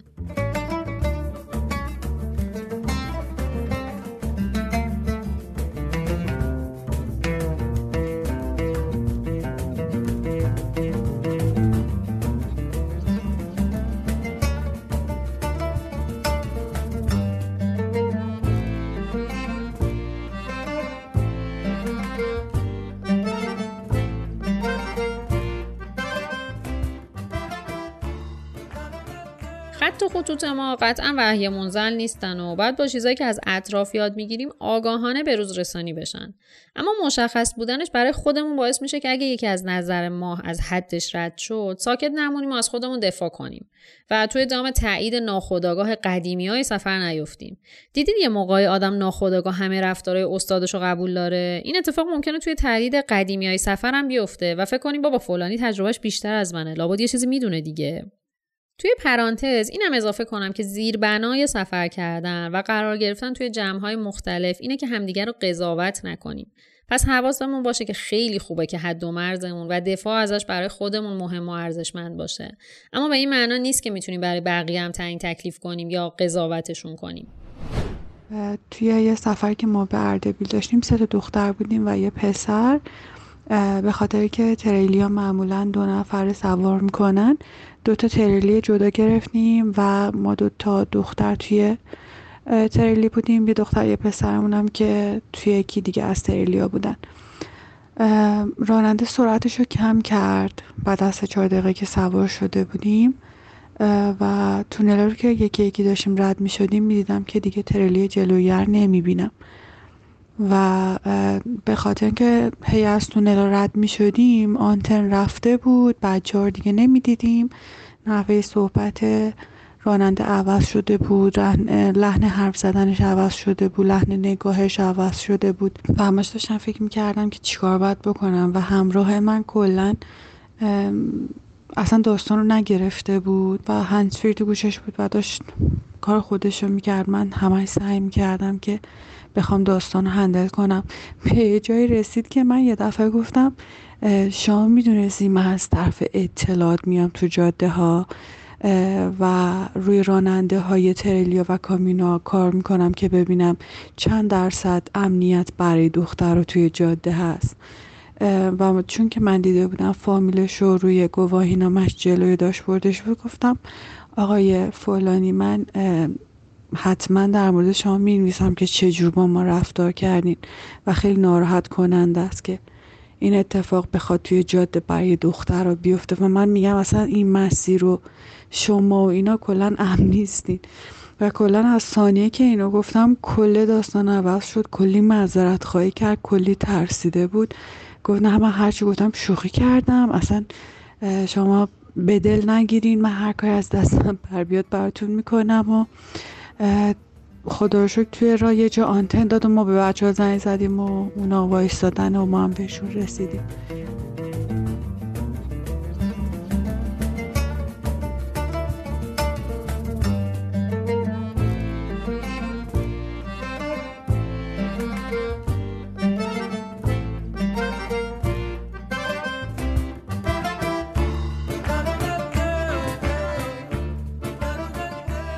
برای اینکه تجاوز و تعرض رو از دید حقوقی هم بررسی کنیم رفتم سراغ لیلا رحیمی وکیل دادگستری. لیلا رو از طریق توییتر باهاش آشنا شدم. توی اوج جنبش میتو ایران لیلا در حمایت از افرادی که تصمیم به شکایت از متجاوز داشتند اعلام کرد که حاضر به افراد مشاوره رایگان بده تا مسیر درستی رو انتخاب کنند لیلا جون اولین و مهمترین سوال اینه که بعد تجاوز فردی که مورد تجاوز قرار گرفته چی کار باید بکنه که خب تا مستندات کافی داشته باشه؟ کیمیا جون سوالی که شما داریم مطرح می‌کنیم مشخصا داری در مورد تجاوز صحبت می‌کنی. تجاوز یا ریپیه در واقع عنوان مجرمانه قانونیه که تعریفش حتما می‌دونی که با آزار جنسی و تعرض جنسی متفاوته. من در واقع موضوعی که در بحث تجاوز وجود داره بحث اینه که در واقع دخولی انجام شده باشه. و در غیر این صورت عنوان مجرمانه دیگه ای رو پیدا می‌کنه. من مجبورم اینو توضیح بدم برای اینکه یه مقدار این مرزبندی ها مشخص باشه خب اگر الان سوال شما مشخصا در مورد تجاوز هست کسی که این جرم علیهش اتفاق افتاده فرقی نمی‌کنه زن یا مرد؟ میبایستی در اولین فرصت در واقع خودش رو به پلیس برسونه و به پزشکی قانونی برسونه که آثار جرم از بین نره. لباس هایی رو که تنش بوده و در واقع آثاری که تو بدنش به جا مونده بلافاصله بایستی تو پزشکی قانونی مورد بررسی قرار بگیره. برای اینکه اینها بعدها هر چی که زمان مراجعه به پزشکی قانونی نزدیکتر باشه به زمانی که اون جرم اتفاق افتاده اثبات جرم آسونتره برای شاکی. به هیچ عنوان دوش گرفته نشه و شستشون نده. مجنیون اله کسی که جرم علیهش واقع شده رو ما تو اصطلاح حقوقی بهش میگیم مجنیون اله به هیچ عنوان چون یه حالت احساس می‌کنه که یه چیز کثیفی وجود داره رو سطح بدنش و خیلی شرایط آزار دهنده خب خیلی بلا فاصله میرن و در واقع خودشون رو شستشون میدن و دوش می‌گیرن. به هیچ عنوان این کارها نباید انجام بشه. و توصیه‌ای که میشه به خانم ها قرص های اورژانسی هستش که وجود داره برای اینکه جلوی دردسرهای بد گرفته بشه. قرص های اورژانسی برای پیشگیری از بارداری رو حتما استفاده بکنن اگر توی سنینی هستن که احتمال بارداریشون میده اینها اقداماتی هستش که بلافاصله بایستی فرد انجام بده. فرقی نمی‌کنه که این جرم کجا اتفاق افتاده باشه. و اگه دوش بگیره دیگه شانس این که بتونه مراجعه کنه خیلی کمه. یعنی چه اتفاقی میفته اگر؟ ببینید ما تو بحث حقوقی یه موضوعی داریم بهش میگیم ثبوت یه بحثی داریم میگیم اثبات. الان من و شما فرض کنید توی یه اتاقی هستیم و کسی اونجا نیست من از شما پولی قرض می‌گیرم و به شما پس نمیدم. در عالم ثبوت من به شما بدهکارم. ولی شما اگر بری جایی محکمه بخوای خواسته خودت رو ثابت کنی باید دلایل اثباتی داشته باشی. درسته؟ وقتی که فرد بیاد و مثلا دوش بگیره داره دلایل اثبات وقوع جرم رو از بین می‌بره. دی ای اون فرد دیگه به سختی قابل شناسایی باشه یا آثاری که توی بدن اون فرد از مجرم مونده از بین میره. به هیچ عنوان نباید این کار انجام بشه. متوجه شدم. حالا اینا خب همه تو شرایطی هستش که مثلا ما تو شهر خودمون هستیم یا بالاخره تو یک شهر و کشور خودمون هستیم که مثلا می‌دونیم الان یه search می‌کنیم تو Google Map اولین پلیس کجاست و پزشک قانونی کجاست و راحت بهش دسترسی پیدا می‌کنیم. اما بیایم فرض رو با این بذاریم که یه نفر توی سفر هستش. حالا اول این شکلی فرض کنیم که مثلا توی کمپ هستش و بهش تجاوز میشه. خب قطعا تا برسه به جایی که پلیس باشه و بتونه مثلا پیگیری کنه ممکنه تمام اون آثاری که می‌تونسته باش ثابت کنه از بین بره یا حالا همین شستشو اتفاق بیفته نمی‌دونم ممکنه بخاطر یک زمانی میگذره و اون زمان طلایی رو از دست میده. تو این شرایط باید چی کار بکنه؟ خیلی سوال خوبی رو مطرح کردی. ببین کیمیا جون کلا الان ما داریم در مورد کلیت یه موضوع صحبت می‌کنیم. کیس با کیس با همدیگه فرق می‌کنه و یه مقدار تیزهوشی لازم داره اون فرق خیلی دیدم که چند تا نکته هستش. خیلی دیدم که این ور بحث میشه و وقتی که مثلا منی که حقوق خوندم و یه مقداری تقریبی آشنایی دارم با سیستم قضایی کشور خودم یا با عدلی اثبات جرم مثلا من توصیه می‌کنم که جای خوبی کمپ کنی. توصیه می‌کنم که اگه تو ایران هستی و اگر خانوم هستی این مناطق مناطق خطره. یه همچین توصیه هایی می‌کنیم خب دوستان میان و اعتراض می‌کنن و میگن که نه شما داری انگشت اتهام به سمت قربانی می‌گیری و در که واقعا اینطور نیست. ببینید اینکه شما حق داری و اختیار داری هر جایی از دنیا که دلت می‌خواد شما نوعی بری هر جایی که دلت می‌خواد کمپ بزنی هر جوری که دوست داری تردد کنی. خب کسی منکر این حق شما نیست. ولی آدم می‌دونیم وقتی که وارد یه مخمسه ای میشه در اومدن ازش خیلی سخته و آسیب های روانی که می‌بینه به سختی تروماهایی که بهش وارد میشه به سختی قابل جبرانه. من همیشه نظرم این هستش که در وهله اول سفر بسیار عالیه بسیار لذت بخشه و زن و مرد نداره و همه حق دارن که به هر جایی که دوست دارن سفر کنن. ولی یه استانداردهایی هم وجود داره. اول اینکه من در واقع توصیه که دارم به عنوان یک دوست اینه که جنبه های احتیاطی رو رایت بکنیم که گرفتار اون دردسرا و مخمسه های بعدش نشیم. خب؟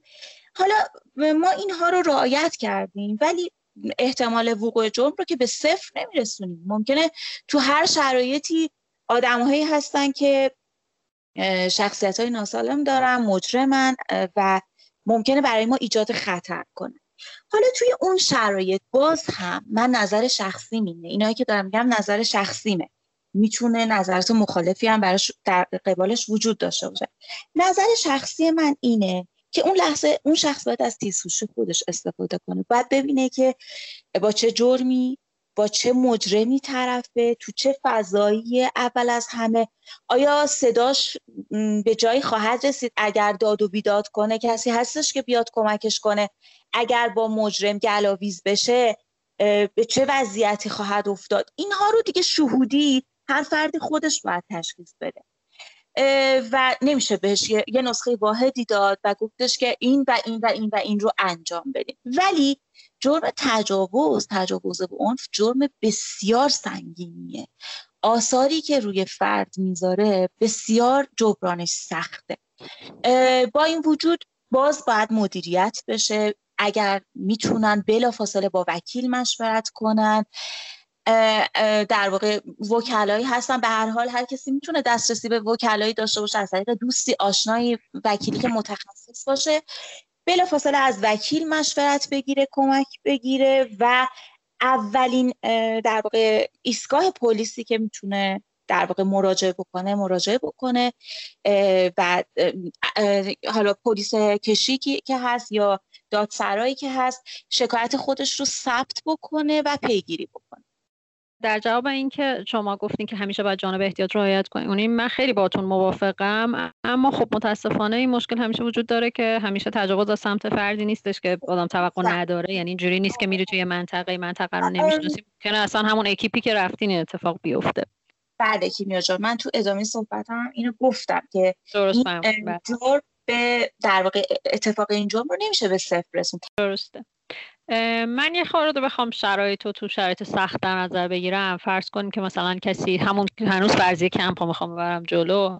توی کمپ حالا این اتفاق براش افتاده میره اولین ایستگاه پلیس. من فکر می‌کنم که نمی‌دونم فقط یه فرضیه رو دارم میگم. توی ایستگاه های پلیس بعید می‌دونم که همشون آموزش دیده باشن برای برخورد با فردی که مثلا فرض کنیم یک دختری که میره میگه به من تجاوز شده.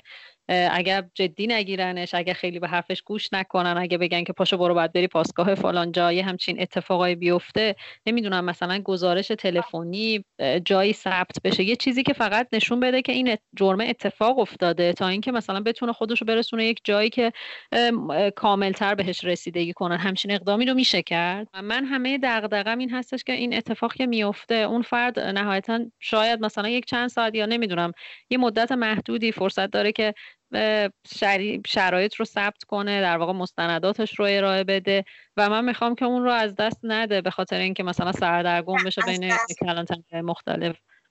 نه نه از دست نمیده این فرصت. ببینین اول که من یکم عقبتر برمیگردم اگر توی کمپی هستم که تعداد افرادی که اونجا حضور دارن بیش از یعنی فقط اون فرد و فرد متجاوز نبوده. مثلا افراد دیگه هم که بودن اولا استمداد گرفتن از اونها رو انجام بده یعنی از دوستان و همراهانش این رو اعلام کنه و کمک بخواد.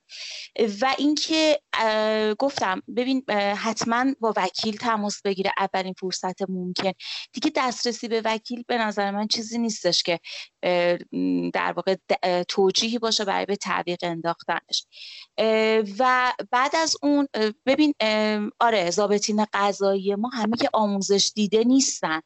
ممکنه نگاه های بدی به این آدم بشه ممکنه این شخص اذیت بشه تو همین جریان مراجعه. ولی چه میشه کرد؟ به هر حال این فرد شما ما داریم از جرمی تحت عنوان تجاوز داریم صحبت می‌کنیم. جرم بسیار سنگینیه. و به هر شکل این فرد باید در واقع دادخواهی بکنه و باید حتما این رو ثبت بکنه و درخواست رسیدگی بکنه. و من بعید می‌دونم غیر از این که میگم ضابطین ممکنه نگاه های بدی داشته باشن یا این فرد رو آگاه نباشن به روند رسیدگی و به هر نفع با حرفاشون صحبتاشون سوالاتشون این فرد رو اذیت کنن. ولی معمولا اینطوریه که توی کلانتری ها خانم هایی هستن ضابطین دادگستری خانومی هستن که اونجا حضور دارن و در واقع صحبت ها و گزارش ها رو معمولا ایشون می‌گیرن و اگر نبود هم باز ایرادی نداره گزارش ها مکتوب ثبت میشه و هیچ بهانه‌ای برای از دست رفتن فرصت وجود نداره. من حالا یکم دوباره شرایط رو سختتر کنم یه فرضیه دیگه بگم. فرض کنیم که توی یک کشور دیگه این اتفاق میفته حالا تا اینجایی که توی مثلا ایران هستیم بالاخره باز میشه یه کارایی کرد و اینا. ولی اگر این اتفاقی کشور دیگه برامون اتفاق بیفته اصلا چیکار باید بکنم؟ کجا باید بفهمیم که قانون هر کشوری چیه؟ یعنی مرجعی وجود داره که مثلا بتونیم سرچ کنیم ببینیم که توی هر کشوری کجا باید رفت چی کار باید کرد؟ آره. ببین این جرم تجاوز. داریم مشخصا در مورد تجاوز صحبت می‌کنیم. بله. اگر مثلا در مورد تعرض و آزار و اینجور مسائل هم میشه تعمیمش شد. ببین جرم تجاوز جرمی که آثار داره مشخصه یعنی قابل اثبات آثار داره روی بدن فرد مجنون لک درگیری که فرد در زمان تجاوز داره در واقع مقاومتی که داره نشون میده اینا همش آثاری روی بدنش کبودی خراشیدگی یه سری چیز آثاری روی بدن میمونه. خب و کاری که باید بکنه حتی شاید اینجا مثلا توی پرانتز خیلی با احتیاط بتونم اینو بگم که بهتره که اتفاقا این درگیری تا اندازه ایجاد بشه برای اینکه اون آثار بمونه. خب؟ حالا پرانتز رو میبندم. هر جای دنیا بالاخره شما دسترسی به پلیس و در واقع سیستم قضایی اون کشور رو داری. و این جرم جرمیه که همه جای دنیا باهاش به شدت و حدت برخورد میشه. چیزی نیستش که شما مراجعه کنی و پیگیری نشده باقی بمونه. حتما ثبت میشه توی سیستم. و مسئله دیگه ای هم که وجود داره حالا تو کشورهای دیگه خدماتی که سفارت خونه ها میدن خب تا جایی که من می‌دونم اگر. در واقع شنیده های من درست میشه اغلب کشورها خدمات بهتری میدن به طبعی خودشون خب اگر امکانش باشه که اونجا مراجعه بشه به در واقع سفارت خونه ایران و این موضوع جرمی که اتفاق افتاده گزارش داده بشه برای اینکه همکاری هایی که میشه از این نظر هم گرفت انجام بشه. ولی در کل خیلی بسته به موقعیت فردی داره که در واقع مجنون علیه این جرم بوده. و اینکه یه مجموعه ای از انتخاب های شخصی اون فرده و کمک های قانونی که می‌تونه بگیره. ببین مثلا من موردی بوده که فردی مثلا سفری به ترکیه داشته و اونجا متاسفانه تجاوز بهش اتفاق میفته این خانم با همسرش بوده و اصلا نمی‌خواد همسرش بدون این ماجرا خب مسلما انتخابش توی مانور قانونی که می‌خواد بده به دلایل شخصیش خیلی محدودتره و در نهایت انتخاب می‌کنه که آیا اصلا می‌خواد این جرم رو شکایتش رو پیگیری بکنه یا نه. و مسئله دیگه که وجود داره و به نظر من یه مقدار شرایط رو برای گردشگر سخت می‌کنه مدت محدودیه که اون فرد توی اون کشور حضور داره. خب پیگیری قانونی پیگیری قانونی این ماجرا احتیاج به زمان هم داره دیگه چون شما که یک روزه که به پروندهتون شما این نوعی فردی بله. یک روزه که به پروندهش رسیدگی نمیشه مستلزم اینه که پیگیری کنه که خب اینجا خیلی باز ما از قانون یه مقدار میایم بیرون و به شرایط نگاه می‌کنیم. اینکه چه پوشش حقوقی بیمه مسافرتی هر کشوری میده چه خدماتی در واقع سفارت خونه میده چه امکان مالی خصوصی خود اون فرد داره برای پیگیری در واقع پیگیری این شکایتش. ببینید مثلا اگر یک کسی از یک کشور اروپایی بیاد ایران و این جرم علیهش اتفاق بیفته شاید برای اون تقبل هزینه وکیلی که تو ایران پیگیر پروندهش بشه خیلی کار سختی نباشه و به راحتی بتونه شکایتش رو پیگیری کنه.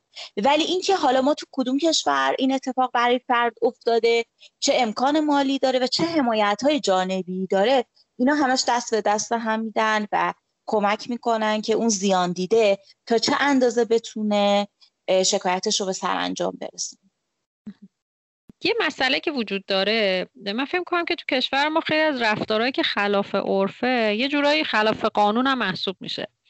حالا حداقل برداشت من اینه. مثلا یه رفتارهایی مثل هیچ هایک کردن یا خیلی پیش اومده حتی واسه خود منم پیش اومده. مثلا یه دو تا دوست هستیم میریم یه شهر دیگه یه بومی ما رو دعوت می‌کنه خونهشون پا میشیم میریم. واسه خیلی هم این تجربه اتفاق افتاده. خیلی هم همیشه تجربه های شیرینی بوده ولی خب این وسط ممکنه که تجربه تلخی هم باشه. حالا سوال اینه که اگه این وسط اتفاقی من هنوزم دارم در مورد تجاوز صحبت می‌کنم. اگه اتفاق تجاوز پیش بیاد یه ذهنیت غالب اینه که خب من الان اگه پاشم برم پیش پلیس فرض کنیم دو تا دخترن برن پیش پلیس بخوان توضیح بدن که من داشتم hitchhike می‌کردم. حالا hitchhike چی هست؟ حالا سوار یه کامیون عبوری بودم. حالا این اتفاق افتاد و اینها. بیشتر این حس منتقل میشه که طرف باید از خودش دفاع کنه که نه نه مثلا من مقصر نیستم نه اینجوری. انقدر یعنی اون پروسه به نظر سنگین و سخت میاد و فکر می‌کنن که دیگه امکان نداره که بتونن اثبات کنن که همچین چیزی افتاده. شاید اصلا همچین چیزی اتفاق افتاده شاید بعضیا منصرف بشن از شکایت کردن. می‌خوام بدونم که همچین چیزی وجود داره یا نداره یا اصلا برخوردا چی؟ اگه مثلا میگم توی همچین شرایطی باشه که توی هیچ هایک باشه یا خونه یه غریبه یه نفر یا دو تا دختر رفتن مثلا. خیلی خیلی سوال خوبی پرسیدی کیمیا جان. اصلا به هیچ من در واقع موافق نیستم با این پیشفرض و پیش داوری که وجود داره. به نظر من شکایت کردن حق هر کسی هستش که زیان از جرمه و اصلا نباید اون فرد توجهی کنه به اینکه اطرافیان چی دارن میگن. ولی برسیم به بحث اینکه حالا این کیس و پرونده توی دادگاه تشکیل شده و این فرد جلوی قضات دادگستری وایستاده و وکیل خودش هست و وکیل طرف مقابلش هست. درسته؟ مسلما هر دو طرف پرونده دفاعیاتی ارائه می‌کنن. یعنی فردی که مرتکب این جرم شده تلاش می‌کنه بگه با رضایت بوده.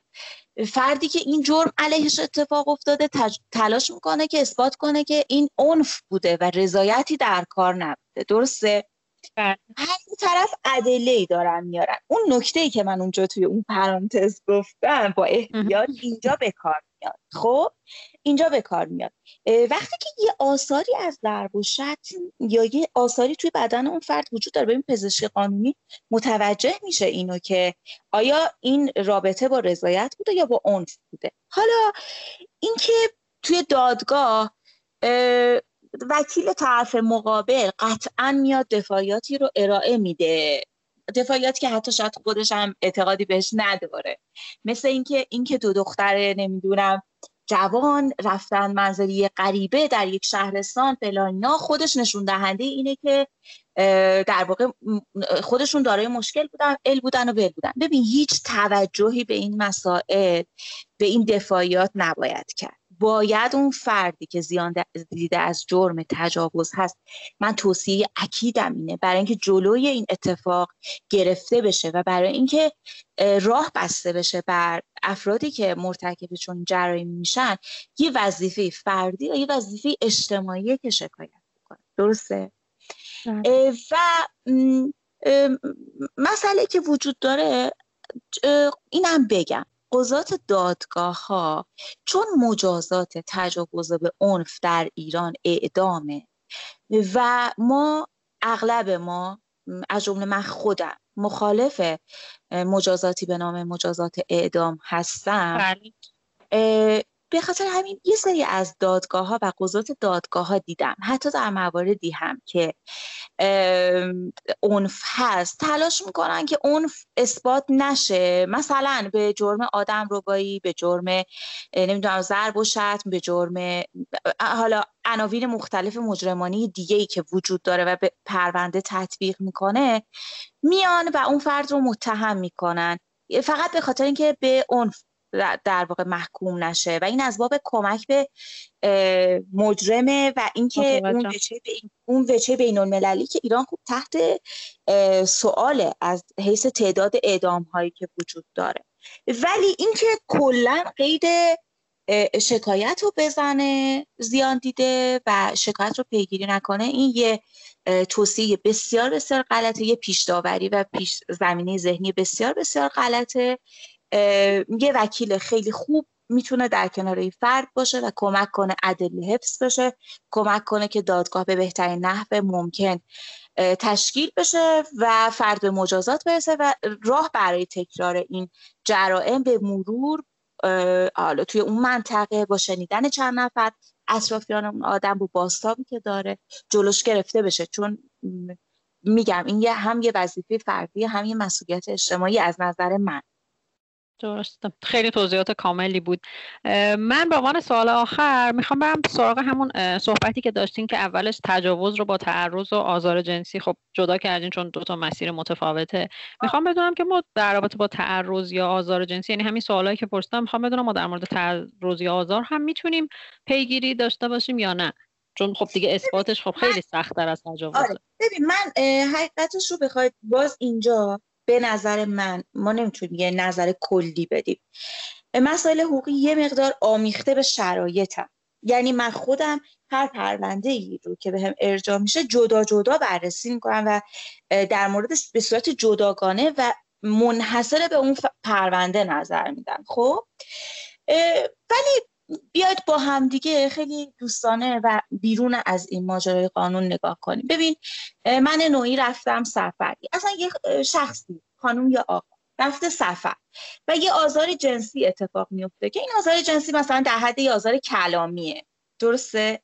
درسته. یه انتخاب فردیه که آیا اون فرد بیاد یه روز از سفرش بزنه از اعصابش بزنه و بره بیفته دنبال اینکه به این ور به اون ور گزارش بده و پیگیر شکایتش باشه. ببین یه انتخاب شخصیه ها ولی مثلا ممکنه من اگر توی یه سفری که بابتش وقت گذاشتم هزینه کردم مثلا یه رهگذری رد شده من یه متلکی هم بگه خودم به نشنیدم بزنم. یا یه واکنش متناسب با اون بس این, این توی مسائل هم باز فرهنگ بومی اون منطقه خیلی دخیله ها. یعنی اینکه شما چه واکنشی نشون بدی بهتره. مثلا ممکنه یه جاهایی اصلا سکوت رو تل... حمله اون فرد حمله بر این کنه که خب این فرد حتما رضایت داره. مثلا من رو افتادم دنبالش. یا شاید اونجا پرخاشگری نجات دهنده باشه. میگم اینا دیگه یه مسائلیه که باید فرد موقعیت رو بسنجه. ولی اینکه آیا می‌تونه گزارش کنه به پلیس؟ بله که می‌تونه. حداقلش اینه که توی سیستم کشور حتی اگر اثبات هم نشه بالاخره به مرور توی اون منطقه اگر یک مورد دو مورد سه مورد ده مورد یه نفر بیان و علیهش گزارش آزار جنسی بکنن می‌تونه تا اندازه حالا تو سیستم های حقوقی کشورهای دیگه به مراتب موثرتره ولی تو ایران چون ما سیستم خیلی مدونی نداریم و خیلی ثبت عناوین کیفریمون خیلی در واقع منظم نیست. شاید نتیجه بهش بار نباشه. ولی بازم در این مورد میگم بسته به اینکه اون تعرض و آزار چی بوده راهکار متفاوته. مثلا شاید اگر فرد مهمان یه خونه ای هستش و از سیستم فرض کنیم پشت سرفینگ استفاده کرده شاید بهترین کار اینه که اون خونه رو ترک کنه.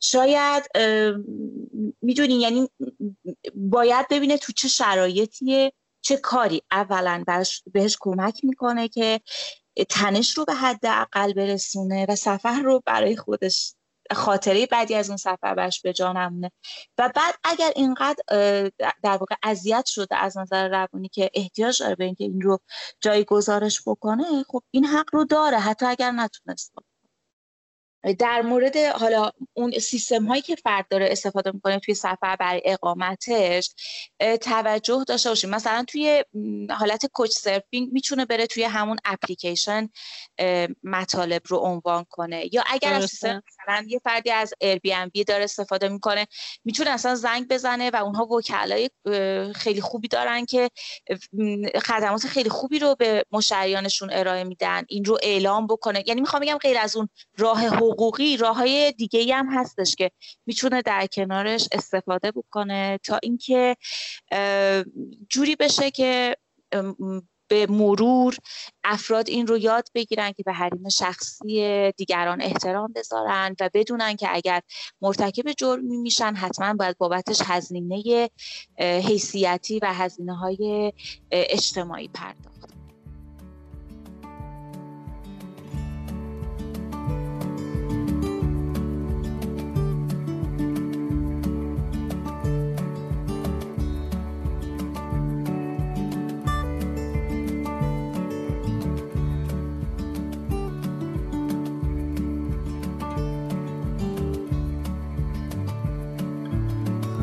Walked the long road and you've worn it well.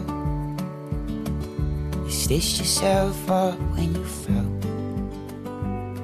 Keep your memories.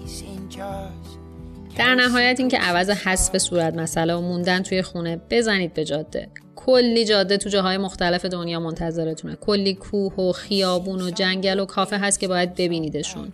نذارید که ترساتون به شما غلبه کنن. پولتون رو بردارید و بزنید به جاده. اما بیاید یه قول جولونی به هم بدیم. قول بدید که همیشه هوشیار باشید و شش دنگ حواستون جمع باشه. به حستون اعتماد کنید. اگه احساس کردید همین لحظه لحظه ای که باید پولتون رو بردارید از یه خونه هاستل کم یا هر جایی هستید خارج بشید سری بیاید بیرون. نترسین بگن بی تجربه است بچه یا هر چیز دیگه. رفتار شما نه بی تجربگیه و نه بچگی. بلکه نشون دهنده عکس العمل درست یک مسافره. مسافری که دوست داره حالا حالاها دنیا رو با حال خوب بگرده.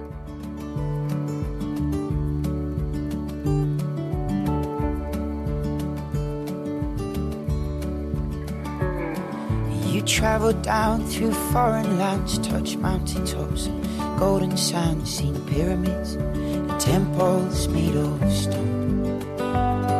Keep seashells in a cashmere scarf, a treasure book or photographs. In every single one, you stand alone. You've seen Vienna and the Berlin Wall, and as you watch the decades fall, the letters that you wrote never made it home. Birthdays flew past like June with Christmas days in hotel rooms and New Year's Eve with people you don't know. Built friendships, but they sailed without you.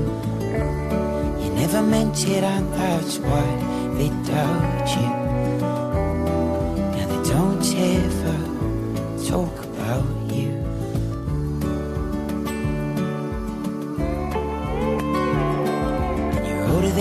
you used to be. The mirror weaves a tapestry of lines that dance and shimmer around your eyes. You stare back at a man forever holding out his hand as if the answer's gonna fall out of the sky. But the penny never dropped. No man has ever stopped time from flying by.